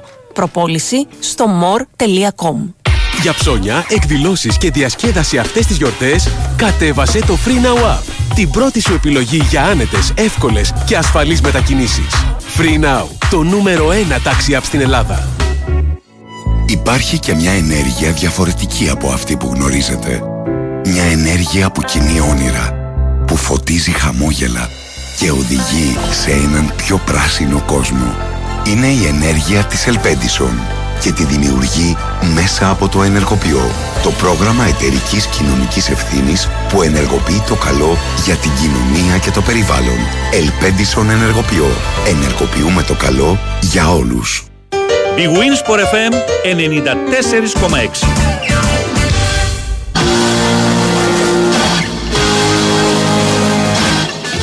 Λοιπόν, και τώρα ήρθε η ώρα να ανηφορήσουμε Θεσσαλονίκη. Θεσσαλονίκη η οποία είναι πιο ήρεμη όσον αφορά το ποδοσφαιρικό της κομμάτι. Με τον Μπάουκ να επικεντρώνεται τώρα στην επιστροφή στις αγωνικέ υποχρεώσεις, επιστροφή Λουτσέσκου και ε, τακτοποίηση των μεταγραφικών υποθέσεων, όσες και να είναι αυτές. Καλημέρα, κύριε Τζομπάτζοκλου, τι κάνετε; Χαίρετε, χαίρετε, καλημέρα. Όλα καλά; Καλημέρα, Βέ, καλημέρα Και σε το όλους. σημαντικό, να το πούμε αυτό, Δημήτρη, δεν είναι στο ποδοσφαιρικό κομμάτι, αλλά επέστρεψε ο Μακνής στις προπονήσεις του Πάουκ, έτσι, στο μπάσκετ. Ο Πάοκ στο μπάσκετ είναι σαν να έχει κάνει μια μεταγραφή ε, γιατί αντικατέστησε έναν ψηλό Αμερικανό που ξεκίνησε καλά και αποφάσισε να κρατήσει και τον έναν τον Άρστον που ήρθε και τον άλλον τον Μακνής που επιστρέφει από τραυματισμό. Που είναι, Άρα, και, που είναι και παιχτάρα. ναι, δυναμώνει κάποια καλάθια που πάει πολύ καλά και ο Τσαερέλης. Ο Μαργαρίτης είναι πάντα εγγύηση για τα λεπτά που, που παίζει. Ο Πάοκ που ε, την άλλη εβδομάδα θα έχει αγώνες για να μπει στους 16 του Champions League με την ε, Τόφας Μπούς εδώ στη Θεσσαλονίκη. Ξεκινάει στις 2 Ιανουαρίου η, η χρονιά. Και νομίζω ότι θα παίξει τον Προμηθέα για το πρωτάθλημα. Ναι, ναι, ναι. Ποδοσφαιρικά σήμερα επιστρέφουν και σιγά σιγά θα πρέπει να μας απασχολούν 4-5 περιπτώσεις παικτών της ομάδας για το πώς θα επανεκκινήσουν, για το πώς θα, θα τους βρει το ξεκίνημα το 24. Ε, πρώτος είναι ο Σέρβος ο Ζίφκοβιτς που υπέστη κάτι σοβαρό μυϊκά, έχασε όλο τον ε, Δεκέμβριο και να δούμε πότε θα καταφέρει να μπει με την υπόλοιπη ομάδα και να είναι πανέτοιμο γιατί έμεινε πίσω, τελευταίο μάτς έπαιξε στην ε, Φανφούρτη. Δεύτερος ο Τάισον που είναι πιο απλά τα πράγματα, είναι πιο, πιο γρήγορα θα, θα επιστρέψει. Ε, και από εκεί πέρα είναι τρεις Αφρικανοί για τους οποίους σαφώς υπάρχει αγωνία και ανυπομονησία. Ε, και πώς να μην υπάρχει όταν για παράδειγμα η Εθνική Γκάνας ανακοινώνει ότι ξεκινάει προετοιμασία για το Κόπα Αφρικα στις 31 Δεκεμβρίου. Όπα. Να πάμε στο Johannesburg για να προετοιμαστούμε δύο εβδομάδες για να πάμε στο Κόπα Αφρικα. Αν στην τελική επιλογή είναι και ο Μπάμπα, από ό,τι φαίνεται ο Μπάμπα θα πάει. Ε, και θα είναι ένα ζήτημα. Το περιμένουμε αυτές τις μέρες να, να φανεί και να ξεκαθαρίσει το θέμα του, του Γκανέζου γιατί με τον Σαμάρο τον Τανζανό ε, δεν υπάρχει, θα πάει κανονικά είναι ηγέτης της εθνικής του που είναι αδύναμη βέβαια και με τον Εκόνγκ εντάξει ε, ας πούμε ότι δεν είναι ο πιο σημαντικός στο ρόστερ του, του ΠΑΟΚ ε, και εκείνος είναι φαβορή για να είναι στην τελική Σημαντικός επιλογή. δεν είναι, αλλά είναι μονάδα που θα λείψει, έτσι. Δηλαδή... Είναι, ναι, είναι. Έχει πέντε στόπερ ο ΠΑΟΚ. Ναι. Είναι κατά κάποιο τρόπο ενεργή. Απλά τυχαίνει τώρα να είναι τρεις αριστεροπόδαροι. Ε, αναρωτιέμαι πολλές φορές το ποδόσφαιρο γιατί ποτέ μια ομάδα παγκοσμίως Να μην είναι ζυγισμένη, ε. χρησιμοποίησε δύο αριστεροπόδαρους στα στόπερ. Μμ. Πώς τυχαίνει, πώς απαγορεύεται, τι, τι δεν βγαίνει, ε, δεν έτυχε. Γιατί δύο δεξιοπόδαρους σαφώς χρησιμοποιούν πάρα πολλές ε, ομάδες. Γιατί εκεί μας βλέπω, εφόσον φύγει ο Εκόνγκ, ο Πάκ θα μείνει με τον Κετζιόρα και τρεις αριστεροπόδαρους. Μμμ. Ε, προφανώς κάποια στιγμή Κάποια στιγμή θα κάτσουν για δύο αριστερό ποδάρι. Ναι. Και τους δύο αριστεροπόδερους Μιχαηλίδης, Κουλιαρέξης και Νάσμπερκ. Είναι Ναι. οι τρεις με αριστερό πόδι και ο Κεντζιόρο πάει πολύ καλά στα, στα στόπερ. Αυτά είναι τα πιο βασικά θέματα τώρα που ο Πάοκ επιστρέφει στη, στο γήπεδο και στην προπόνηση. Την άλλη Τετάρτη παίζει εδώ στην Τούμπα με τον Όφη. Θυμίζω, ε, ας πούμε ότι έχει μια αξία, αν και στην Ελλάδα ποτέ δεν μπορεί να είναι σίγουρος το πρόγραμμα, ότι αν κυλήσουν άλλο πλέον ομαλά και με δεδομένο ότι θα μπει 25η εμβόλυμη, το ΠΑΟΚ Ολυμπιακός λογικά θα γίνει 18 Φεβρουαρίου και άρα θα έχει κόσμο. Είναι εκτός απαγόρευσης. Ναι, αν πάμε φυσιολογικά και αν κυλήσουν όλα ομαλά, γιατί το λέμε πολλές φορές εμείς, κόσμος κλείνει εισιτήρια από εξωτερικό από Ελλάδα και μετά μπορεί να φταίνουμε και εμείς που είπαμε ότι θα γίνει το ΜΑΤ 18 Φεβρουαρίου. Ναι. Στην Ελλάδα είμαστε, ποτέ κανείς ε, δεν ε, ξέρει. Ο προγραμματισμός τέλος πάντων αυτό δείχνει ότι μάλλον το ΠΑΟΚ Ολυμπιακός θα γίνει με κόσμο, ενώ το ΠΑΟΚ Παναθηναϊκός και το ΠΑΟΚ ΑΕΚ θα γίνουν χωρίς κόσμο νωρίτερα στο ξεκίνημα του, του 24.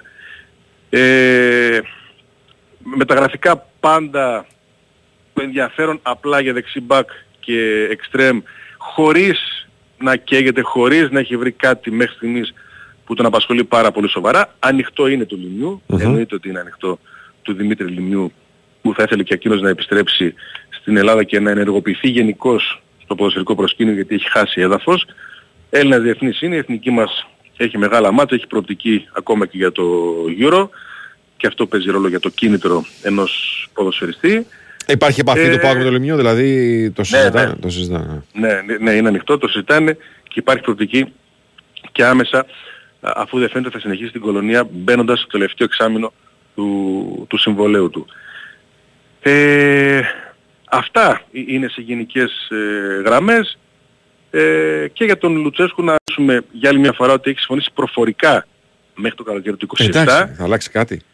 Όχι, Α. το οικονομικό δεν έχει συζητηθεί, θα το θέσουν Αχα. οι εκπροσωποί του με την ε, ΠΑΕ ΠΑΟΚ. Θυμίζω ότι το συμβόλαιο για το team Λουτσέσκου, και το λέμε Λουτσέσκου είναι ένα team ολόκληρο, είναι 1,8 ετησίως, αυτό που τώρα τρέχει. Είναι πολύ μεγάλο για τα ελληνικά δεδομένα, αλλά εντάξει, τα φέρνει πίσω, όπως ε, λέμε. Κάπου εκεί λογικά θα κυμαίνεται και το νέο συμβόλαιο, με τη ρήτρα αποδέσμευσης που είναι τώρα στα 7 εκατομμύρια ευρώ ε, και εκείνη να μην αλλάζει ιδιαίτερα. Α- Αυτό φαίνεται ότι θα συζητηθεί, αυτό είναι στον αέρα, αυτή είναι η εκτίμηση γίνεται. Ε, όταν κληθούν οι εκπρόσωποι του προπονητή θα το συζητήσουν ε, και με την ε, ΠΑΕΠΑΟΚ που προ, προφανώς δεν μου ανατεθεί κάτι εφόσον έδωσαν το λόγο τους οι, οι δύο που καθορίζουν τις θήκες του ΠΑΟΚ, ο ιδιοκτήτης και ο προπονητής. Μάλιστα. Ωραία. Δημήτρη, σε ευχαριστούμε πάρα πολύ. Καλημέρα, καλή Καλημέρα, καλημέρα. Ε, προλαβαίνουμε δελτίο, κύριε; Δεν προλαβαίνουμε. Προλαβαίνουμε να πούμε το εξής. Ότι στην BWIN τα έπαθλα και εκπλήξει είναι μόνο μερικά κλικ μακριά. Με το Christmas Magic Box μπαίνει στην κλήρωση κάθε μέρα για 1000 ευρώ μετρητά εγγυημένα και μοναδικά έπαθλα μέχρι και τις 10 Ιανουαρίου. Ρυθμιστής σε ΕΠ, συμμετοχή για άτομα άνω των 21, παίξει υπεύθυνα όροι και προποθέσει στο bwin.gr. Κατεβόμαστε λίγο μετά τις 11.30. Σε απόλυτα καλοκαιρινό στυλ κινείται ο φίλος μας ο Τάκης ο Μπουλή. Ε, καιρός έξω 20 βαθμούς έχει. Έτσι. Λοιπόν, άρα λοιπόν προσαρμόζεται όχι στη, στο ημερολόγιο, στις κλιματολογικές συνθήκες και βάζει λίγο έτσι μουσικούλα να ακούσουμε καλοκαιρινή. Λοιπόν, Τάκης Μπουλή, τεχνική μουσική επιμέλεια, Βαλεντίνο Νικολακοπούλου στην οργάνωση παραγωγής εκπομπής, Βάη Σούτσικα στο μικρόφωνο και πάμε τώρα γιατί έχουμε και δουλειές. Έχουμε μάτς σήμερα. Ε, η Ευρωλίγκα δεν σταματάει. Σήμερα παίζει ο Παναθυναϊκό, αύριο παίζει ο Ολυμπιακός. Ε, μετά έχουν ξανά διαβολοβδομάδε, κολλητές και οι δυο τους. Οπότε λοιπόν ξεκινάμε από τον ε, Γιώργο Πετρίδη. Ξεκινάμε. Σήμερα μιλάμε με τον Γιώργο Πετρίδη, γιατί υπάρχει το παιχνίδι του Παναθηναϊκού με τον Ερυθρό Αστέρα σε ένα γήπεδο στο οποίο δεν θα πέφτει καρφίτσα. Ε, και αυτό που μένει να δούμε καταρχάς, Γιώργο, καλημέρα. Χρόνια πολλά. Έγινε, καλημέρα, καλημέρα. Καλημέρα, καλημέρα. Αυτό που μένει να δούμε είναι κιόλας ε, την ετοιμότητα του Ματίας Λεσόρ, έτσι. Ε, ναι, είναι ένα σημαντικό ζήτημα που έχει προκύψει μετά το μάτι με την Αρμάνη Μιλάνο. Ε, μ, χτες δεν έκανε, δεν έβαλε πάλι όλη την προπόνηση, πονούσε. Εγώ λέω ότι θα είναι πιθανότατα στη δεκάδα και μ, το βλέπουμε. Και εντάξει είναι σκληρό παιδί, σκληρό καρύδι ο Γάλλος. Αν ήταν άλλος πάει και σου έλεγα ότι δεν υπάρχει περίπτωση να, να βρεθεί σήμερα στο δεκάδα. Αλλά επειδή είναι ο Λεσόρ, ε, ξέρεις, κρατάμε έτσι μια αισιοδοξία για να ε, είναι διαθέσιμος. Ε, η αλήθεια είναι ότι πονούσε πάρα πολύ, έπεσε από μεγάλο ύψος και επειδή έγινε και μπροστά μου η φάση, ε, ακούστηκε το, το μπαμ ας πούμε στο, στο παρκέ. Ε, έτσι όπως έπεσε δηλαδή. Ήταν, ήταν τρομακτικός ο, ο θόρυβος. Ε, τουλάχιστον ξέρεις απέφυγε τα Και τα χειρότερα. βαριά κορμιά, ρε, εσύ, Γιώργο, ξέρεις, όταν έχουν και Ναι, ναι. πτώσεις είναι ακόμα χειρότερο. Δηλαδή είναι ακόμα πιο βαρύ. Τουλάχιστον απέφυγε τα χειρότερα γιατί σου λέει ότι όπως έπεσε, λέω εγώ πάει τώρα έχεις σπάσει κάτι, έχεις σπάσει κάποιο κόκαλο ας πούμε. Δεν... Αλλά ευτυχώς ε, δεν είχε, ε, κάποιο, δεν είχε πειραχθεί κάποιο οστό. Ε, μ, ε, από εκεί πέρα ο Παπαπέτρου και αυτός ε, είναι στην τελική φάση της επιστροφής του, στην τελική φάση αποθεραπείας του. Ε, μ, λογικά θα επιστρέψει την ε, δεύτερη διπλή εβδομάδα του Ιανουαρίου. Ε, ο Ιανουάριος ξεκινά από το νέο έτος με δύο διπλές εβδομάδες.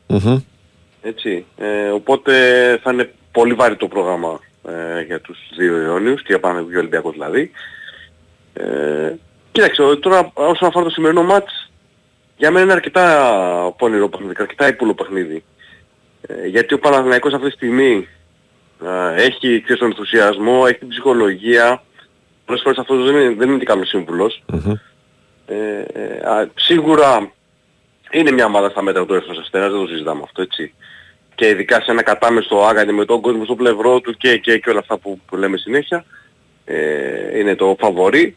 Αλλά όπως και να έχει πρέπει να είναι ιδιαίτερα προσεκτικός και συγκεντρωμένος, το οποίο καταμάντωλος στις ε, δηλώσεις του.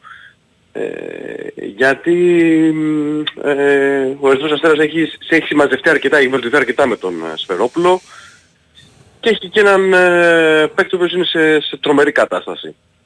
Αναφέρομαι στον τέλος της έτσι. Ε, μ, από εκεί και πέρα νομίζω ότι πρέπει να δούμε κατά πόσο θα συνεχίσει αυτές τις εξαιρετικές εμφανίσεις του διαθέματος και ο Ναν ο οποίος ε, φαίνεται να έχει αναλάβει ε, όσον αφορά τουλάχιστον το εκτελεστικό κομμάτι να είναι ο πρωταγωνιστής της ομάδας. Ε, βλέπουμε ότι και οι υπόλοιποι έχουν κάνει λίγο, λίγο πιο πίσω ας πούμε για να δώσουν χώρο στον ε, Ναν να αναλάβει περισσότερες ε, ευθύνες και επιθέσεις. Όπως αλήθεια όμως είναι ε, για τον ε, Ναν ότι κάνει αρκετή δουλίτσα και σε άλλους τομείς του παιχνιδιού που η Βέβαια, αλήθεια το είναι συζητάμε. δεν το περιμέναμε. Δηλαδή και στη δημιουργία είναι πολύ δημιουργικός διότι ξέρει να εκμεταλλεύεται το χώρο που δημιουργείται από τις δικές του επιθέσεις, επιθετικές ενέργειες ε, και πασάρει με εξαιρετικό ρυθμό ε, αλλά και στην άμυνα. Είναι πολύ, πώς να το πω έτσι, πολύ εντυπωσιακές κάποιες αμυντικές του αντιδράσεις. Ναι, ναι. Βάζει τα χέρια του πάνω στην μπάλα, πιέζει ε, στην άμυνα όντως. Ε, να σου πω την αλήθεια, ξέρεις, πολλές φορές όταν έρχονται παίξει από το NBA πάντα έχουμε αυτή την απορία για το κατά πόσον ε, θα ενδιαφερθούν για το κομμάτι της άμυνας, Ναι, να το πω έτσι, ναι. Να το πω κομψά. Ε, αλλά ο Αμερικανός ε, πραγματικά δίνει πράγματα σε αυτό το κομμάτι ε, και γι' αυτό άλλο στον Καταμάν ε, πολύ σπάνια τον αφήνει στον πάγκο, δηλαδή παίζει 30 λεπτά ε, συνέχεια στην Ευρωλίγκα. Ε, που ξέρεις, ε, θα μπορούσε ας πούμε, για παράδειγμα αν έχει παράπονο σε αυτό το κομμάτι ο Αδαμάν να τον είχε, να τον άλλαζε, να έκανε αλλαγή handball, αλλά βλέπεις ότι ε, τον έχει μέσα ε, και στα κρίσιμο. Ε, ε, το τελευταίο διάστημα έχει ανεβάσει κατά κόφτα αποδόση του και ο Λουκάς, έτσι είναι ξεκάθαρο πλέον ότι έχει αποβάλει αυτή την, πώς θα το πω, αυτό το βάρος που υπήρχε στην αρχή, αυτή την πίεση που υπήρχε στην αρχή. Κοίταξε, ο Σλούκας δεν θα το απολαμβάνει το τελευταίο καιρό. Ναι, ναι, ναι. Έτσι, ναι, ίσως αυτό επειδή ναι. βλέπει και την ομάδα, Αυτό ξέρεις, ναι. ο Σλούκας είχε μάθει να είναι σε μια ομάδα η οποία δούλευε στην εντέλεια. Ε, ήταν λίγο άβολο ε, να βγεις από ένα, μια ομάδα που ξέρει την κάθε λεπτομέρεια και να μπεις σε μια ομάδα που χτίζεται από την αρχή. Με μεγάλους στάρ, αλλά από την αρχή. Τώρα σιγά σιγά όταν βλέπει ότι μέσα στο γήπεδο βγαίνουν πράγματα, αρχίζει και το απολαμβάνει. Γιατί νιώθει, Ναι, ναι. νιώθει και μαέστρος της ε, ομάδας, έτσι. Και είναι, ε, φαίνεται και στην ψυχολογία του αυτό. Και αν δεις τα στατιστικά τους στους τελευταίους αγώνες, στις τρεις τελευταίες νίκες δηλαδή του Παναμαϊκού στην Ευρωλίγκα, ε, είναι ε, ε, τρομερά δηλαδή έχει 14,6 πόντους νομίζω, 7,3 ασίστ μέσο όρο και 5,3, πάνω 4,3, κάτι τέτοιο. Και με πολύ καλά ποσοστά ευστοχίας, δηλαδή δεν έχει πάρει βελτιώσει, δηλαδή και τα ποσοστά του στα τρίποντα, που θυμάστε λέγαμε στην αρχή της περίοδου, ε, δεν βάζει και τα τρίποντα, πότε θα μπουν τα τρίποντα, ε, πλέον ε, έχει απελευθερωθεί και από αυτό το κομμάτι. Ε, και δείχνει τον, το κανονικότητα, αυτό το πραγματικότητα, αυτό το, τον σλούγα που ξέραμε τέλος πάντων, έτσι. Ε, μ, ναι, ε, αυτά στις γενικές γραμμές, ε, όπως είπα και πριν, θεωρώ ότι είναι ένα, ένα κομβικό σημείο τώρα σε αυτή την ε, φάση της σεζόν που βρισκόμαστε. ε, αν καταφέρει ο Παναθηναϊκός να συνεχίσει ε, αυτό, αυτές τις εμφανίσεις που έκανε ε, τις δύο προηγούμενες εβδομάδες με τα τρία διπλά ε, και ειδικά το είδε στη διπλή εβδομάδα σε Μονακό και Μιλάνο ε, και καταφέρει να τα κεφαλαιοποιήσει αυτά τα δύο διπλά ε, νομίζω ότι μετά η σεζόν του θα έχει μπει πλέον ε, στον ίσιο δρόμο ε, και θα είναι τις, ε, τα καλύτερά του ας πούμε. Ναι, είναι Ευρωλίγκα, ξέρεις, είναι και λίγο άτιμο πράγμα, έτσι. Δηλαδή, θυμάσαι πριν από λίγο καιρό, συζητάγαμε για τρεις συνεχόμενες νίκες, μετά τρεις συνεχόμενες ήττες, σωστά, και μετά τρία συνεχόμενα διπλά. Όχι, πήγε, πήγε τέσσερις, τέσσερις συνεχόμενες νίκες, τρεις ε, ήττες και τώρα Μπράβο. πάλι τρεις ε, Μπράβο. νίκες. Ε, και μάλιστα εκτός έδρας. Τρεις νίκες εκτός Ναι, έδρας. Ε, και το είπε και ο Με Δαμάνε τρία διπλά. χθες. Το είπε και ο Δαμάνε χθες. Παιδιά λέει τώρα νιώθουμε ότι είμαστε στο σωστό δρόμο. Προφανώς. Αλλά αν ας πούμε δεν κερδίσουμε και τα επόμενα μάτς, μάλλον δεν θα είμαστε στο σωστό δρόμο. Αν τα κερδίσουμε, ε, θα παραμείνουμε σε αυτόν. Είναι και λίγο, Ναι. ξέρεις, είναι και λίγο. Πώς να το πω, α- αδυσόπιτο το, α- αδυσόπιτη κατάσταση. Βλέπεις την Παρσελόνα τώρα για παράδειγμα που έχει ξεκινήσει με τα μπούνια στη σεζόν. Έρχονται κάποια αρνητικά αποτελέσματα στην Ευρωλίγκα, κάποιες δύσκολες νίκες εκεί που περιμένεις να κάνει περίπατο. Έχετε και μια βαριά ήττα τώρα τη Μάλαγα στο Ισπανικό πρωτάθλημα. Πρωτάθλημα. Μμμ. Αρχίζει λίγο και ξέρεις, σκουραίνει το πράγμα. Ε, δεν είναι εύκολο να, ε, πώς το λένε, να κρατηθείς ε, στον αφρό. Καθόλου εύκολο. Και, ναι, και είναι και πολύ μικρές οι αποστάσεις και οι διαφορές ε, των ομάδων κάτω από τη Real. Δηλαδή, εγώ και είναι η Real σε ένα δικό της έτσι, πορτάρουμε σε μια δική της ε, Τρεις λίστα. ταχύτητες είναι, Γιώργο. Είναι η Ναι, Real, ναι, ναι, ναι. η Real, η Πολύ και οι τελευταίοι. Ναι, η Άλμπα και η Βιλερμπάνο. ας πούμε. Ναι, ναι. Ε, και οι άλλες ομάδες είναι με μικρές διαφορές πάνω κάτω στα, στα ίδια έτσι, κυβικά. Ε, γι' αυτό έχει, είχε, έχει τεράστια σημασία και το λέγαμε κιόλας και την προηγούμενη εβδομάδα και τεράστια αξία αυτές οι δύο εκτός έδρας ε, νίκες ειδικά με Μονάκο και Αρμάνι Μιλάνο. Ε, γιατί αφενός ε, κερδίζεις έδρες τις οποίες είναι άμεσες ανταγωνιστρίες σου έτσι, ε, και αφετέρου παίρνεις και τρομερή ψυχολογία για την ε, συνέχεια. Αλλά επαναλαμβάνω, αν ο Παναγικός θέλει να συνεχίσει έτσι, πρέπει να κάνει και σήμερα τη νίκη και να ε, πάρει και τα επόμενα μάτια τέλος πάντων ε, την επόμενη εβδομάδα που έχει ε, διπλή εβδομάδα στη Ισπανία με Βιτόρια, με Μπασκόνια και με Βαλένθια Μμμ. Ε, να κάνει τουλάχιστον και ένα διπλό. Ε, είναι στο χέρι του όλες αυτές οι καταστάσεις.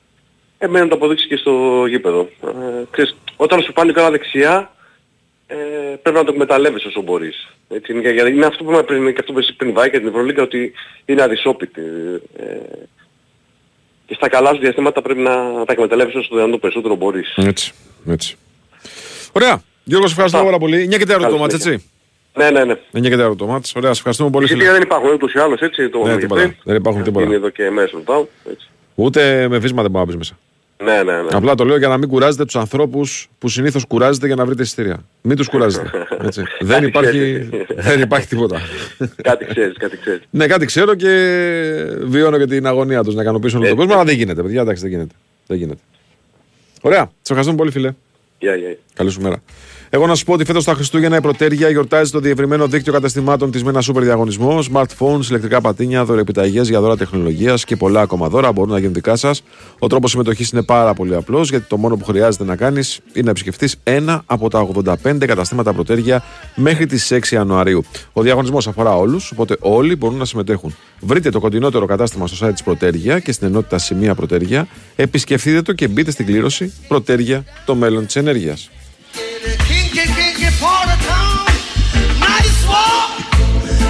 What they say. Nice one. But I'm leaving you today. Nice one. Oh, mama, please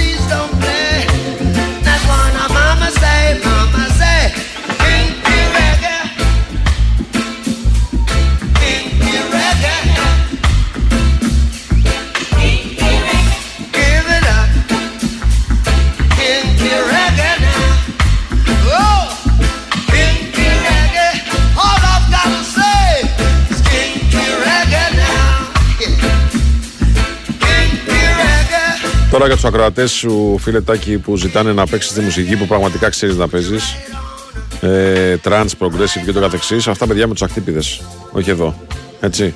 Ε, από την εποχή που ακούγαμε trans έχουν περάσει καμιά τριανταριά χρόνια. Οπότε λοιπόν. Ε, τι; Όχι νόχτα, μόνο βαρυπόμπι. Η Νόφη, τα Βαρυπόπη, Σαμοθράκη. Υπήρχε και ελληνική γκοa, δεν υπήρχε μόνο ειδική. Υπήρχαν ε, παντού μέρη που μπορούσες να ακούσει αυτή τη μουσική στα πάρτι και να δεις κύκλους. Όπως λέει και το γνωστό. Τι βλέπεις, κύκλους. Το Mana Raver, ας πούμε, να γίνει Mana. Θυμάστε το Mana Raver που έπεφτε από κάτω. Mana Raver να γίνει Mana Actipi, ξέρω εγώ. Έτσι. Δηλαδή, κάπως έτσι. Το ίδιο πράγμα μπορεί να σημαίνει. Λοιπόν, αλλά έχουν περάσει και 30 χρόνια. Εγώ θυμάμαι το πρώτο δίσκο που είχε κυκλοφορήσει, πρώτο συγκρότημα τώρα ήταν 89, ήταν 90. Κοντροφόνια που είχαν βγει. Έτσι. Ήταν οι πρώτοι ας πούμε, που βάλανε πολύ έτσι, ταχύτητα στη δομή της ηλεκτρονικής μουσικής. Από το Sun- από Sunrise Zone, το Χαλί είναι Sunrise. Ναι, ναι, ναι.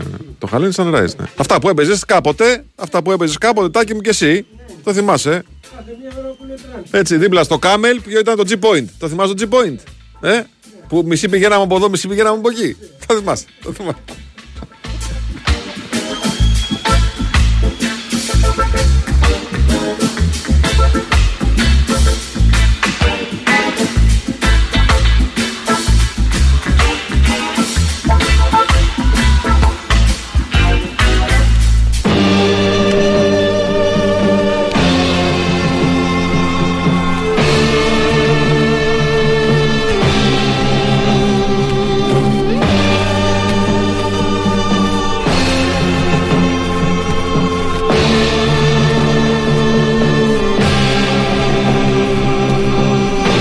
Λοιπόν, και ενώ εμείς ετοιμαζόμαστε, αλλάζουμε προπονητές, κάνουμε, δείχνουμε, ξέρω εγώ, αυτό, ψάχνουμε παίχτες. Οι Άγγλοι παίζουν μπάλα και παίζουν μπάλα και μάλιστα με κάποια αποτελέσματα τα οποία αξίζουν και πολύ έτσι, συζήτησης. Χρήστος Τερακόπουλο είναι μαζί μας. Καλημέρα σας, χρόνια σας πολλά. Καλημέρα κύριε, χρόνια πολλά. Πώς πέρασατε τις γιορτές, Ωραία, πολύ ωραία. Ωραία. Πολύ, ήσυχα, Ωραία. πολύ ήρεμα. Μπράβο, μπράβο, μπράβο. μπράβο. μπράβο. Με την κόρη, μια χαρά ήταν πολύ ωραία. Ωραία. Και τώρα είσαι πίσω εις Αθηνά; Είμαι Αθήνα και έχω Brighton τότε να Μην κάτσεις και λίγο. Brighton, Ε, τότε να... Είσαι και ε, μικρό όχι, παιδί. εντάξει, Πρέπει να δουλέψεις. είπαμε τώρα, Ναι. εντάξει. Και έχουμε μετά στη συνέχεια. Είναι, έχω το Luton Chelsea, έχω το Fulham Arsenal, έχω το Liverpool Newcastle, το βράδυ της πρωτοχρονιάς. Ε, και το West Ham, τι υπάρχει τη Δευτέρα, κάτι υπάρχει. Και εντάξει, νομίζω ότι μετά παίρνουμε μια ανάσα. Μετά τις 3 Ιανουαρίου. Μετά έχει κύπελο παραδοσιακά, έτσι. Μετά έχει κύπελο, αλλά το κύπελο το έχει Κοσμοτέ. Ναι, ναι, ναι. Θέλω να πω ότι σταματάει το πρωτάθλημα των Άγγλων. Δεν είναι; Ναι, σταματάει το πρωτάθλημα και υπάρχει και αυτό που δεν έγινε πέρσι λόγω του ότι πιέστηκε το πρόγραμμα. Πάλι Brighton κάνει την Τετάρτη. West Ham Brighton. West Τη Ham Brighton, Τρίτη, την Τρίτη, 2 Ιανουαρίου. Τρίτη είναι αυτό. Και μετά υπάρχουν δύο εβδομάδες, στις οποίες τη μία εβδομάδα παίζουν οι μισές ομάδες και την άλλη παίζουν οι άλλες μισές. Είχε γίνει πρόπερση αυτό.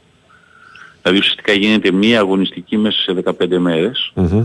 Για να δοθεί ένα διάστημα μιας εβδομάδας σε κάποιες ομάδες ή μιας εβδομάδας σε κάποιες άλλες να πάρουν μια ανάσα αυτό που δεν θέλουν να κάνουν ποτέ να σταματήσουν τα Χριστούγεννα. Διακοπή, ναι. Το κάνουν μέσα στο Γενάρη. Πέρσι δεν έγινε παραλαμβάνω γιατί πέρσι δεν μπορούσε να γίνει. Λόγω του Μουντιάλ. Ότι πέρσι, ναι, φαντάζομαι ότι πέρσι ε, δεύτερη μέρα Χριστουγέννων παίχτηκε η 15η αγωνιστική. Μμμ. Μετά παίχτηκε η 16η και την, ε, την πρωτοχρονιά ε, είχαμε φτάσει δηλαδή στις, όταν έγινε στις, 10 στις 5 Ιανουαρίου η διακοπή 4 Ιανουαρίου πότε ήταν για το κύπελο είχαμε φτάσει 17η. Τώρα είμαστε ήδη στη 19η.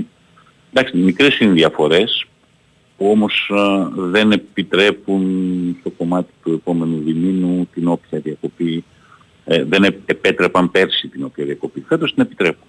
Μμμ. Ε, τι είδαμε; Είδαμε το, την επιστροφή χθες στη City στο πρωτάθλημα με μια νίκη σημαντική γιατί ήταν ένα γήπεδο με την Everton να προηγείται 1-0, παραλίγο και 2-0.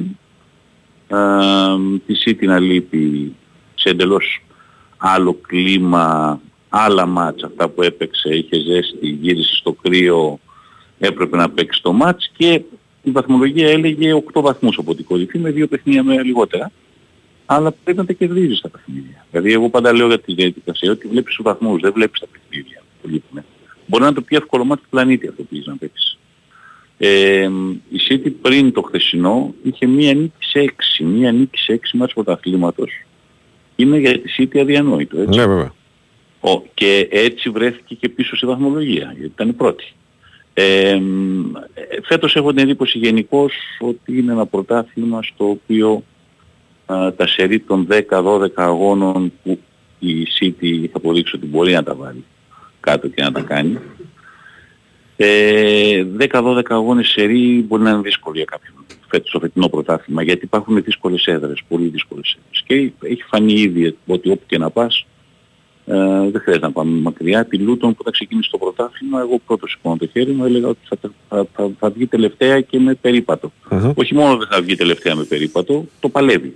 Βέβαια. Μπορεί να πέσει πάλι, το πιο πιθανό είναι ότι θα πέσει, αλλά της ε, δίνεις το credit ότι πάλεψε τη Λίβερπουλ, σοφαρίστηκε στο τελευταίο λεπτό, πήγε να κερδίσει την Άσο. Δεν είναι τη μάχη της, δεν είναι τη μάχη της, παλεύει τα Πήγε να μάτς. κόψει βαθμούς από τη City.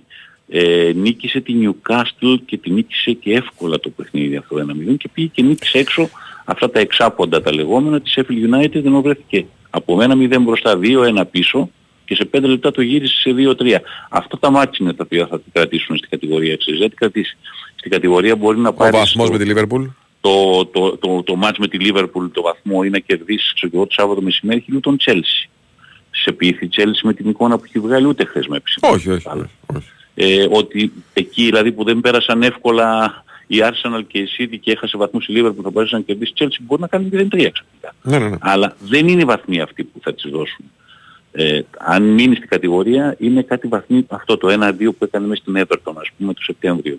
Αυτό το χθεσινό το 2, το προχθεσινό το 2-3 με τη Sheffield United.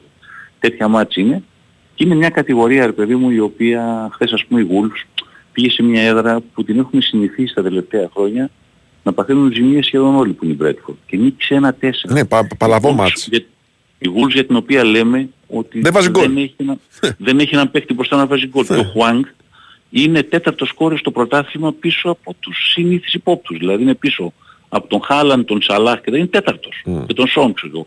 Τέταρτος στη βαθμολογία, στην, στη λίστα. Αυτό σημαίνει για την Wolves γενικώς ότι είναι μια ομάδα η οποία το ξέρουμε ότι παίζει ωραία μπάλα. Την ξαναείδα και το, την παραμονή με την Chelsea που έπαιξε και τον νίκησε το μάτς. Ε, μέσα στο γήπεδο της κάνει ζημιές σε όλους. Έχει νικήσει τη City, έχει νικήσει την Tottenham.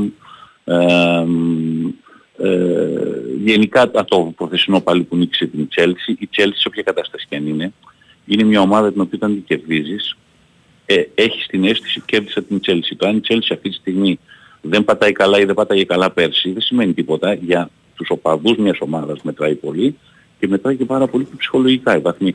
Είναι πολλές ομάδες εκεί κάπου στο μέσο της βαθμολογίας που όταν πας στο γήπεδό τους μπορείς να πάθει ζημιά. Αυτή είναι η διαφορά φέτος ε, από την αρχή έλεγα ότι το, το πρωτάθλημα μοιάζει να είναι μια ιστορία. Θα μιλάμε και τον Σεπτέμβριο και τον Οκτώβριο που ήταν μπροστά η Τότεναμ μετά κάποια στιγμή που η Άστον Βίλα έλεγα δεν μπορεί να της το στερήσουν εφόσον έχει κερδίσει Arsenal και City αλλά ξέρεις ότι δεν θα αντέξει η Άστον Βίλα ας πούμε, στο προαθλητισμό. Οι άλλες τρεις όμως είναι μέσα στην ιστορία. Η Liverpool αυτή τη στιγμή είναι πρώτη μέχρι να παίξει η Arsenal με τη West Ham ε, το απόψινό παιχνίδι μέχρι να το γυρίσει η Arsenal να το κερδίσει και να πάει πάλι μπροστά.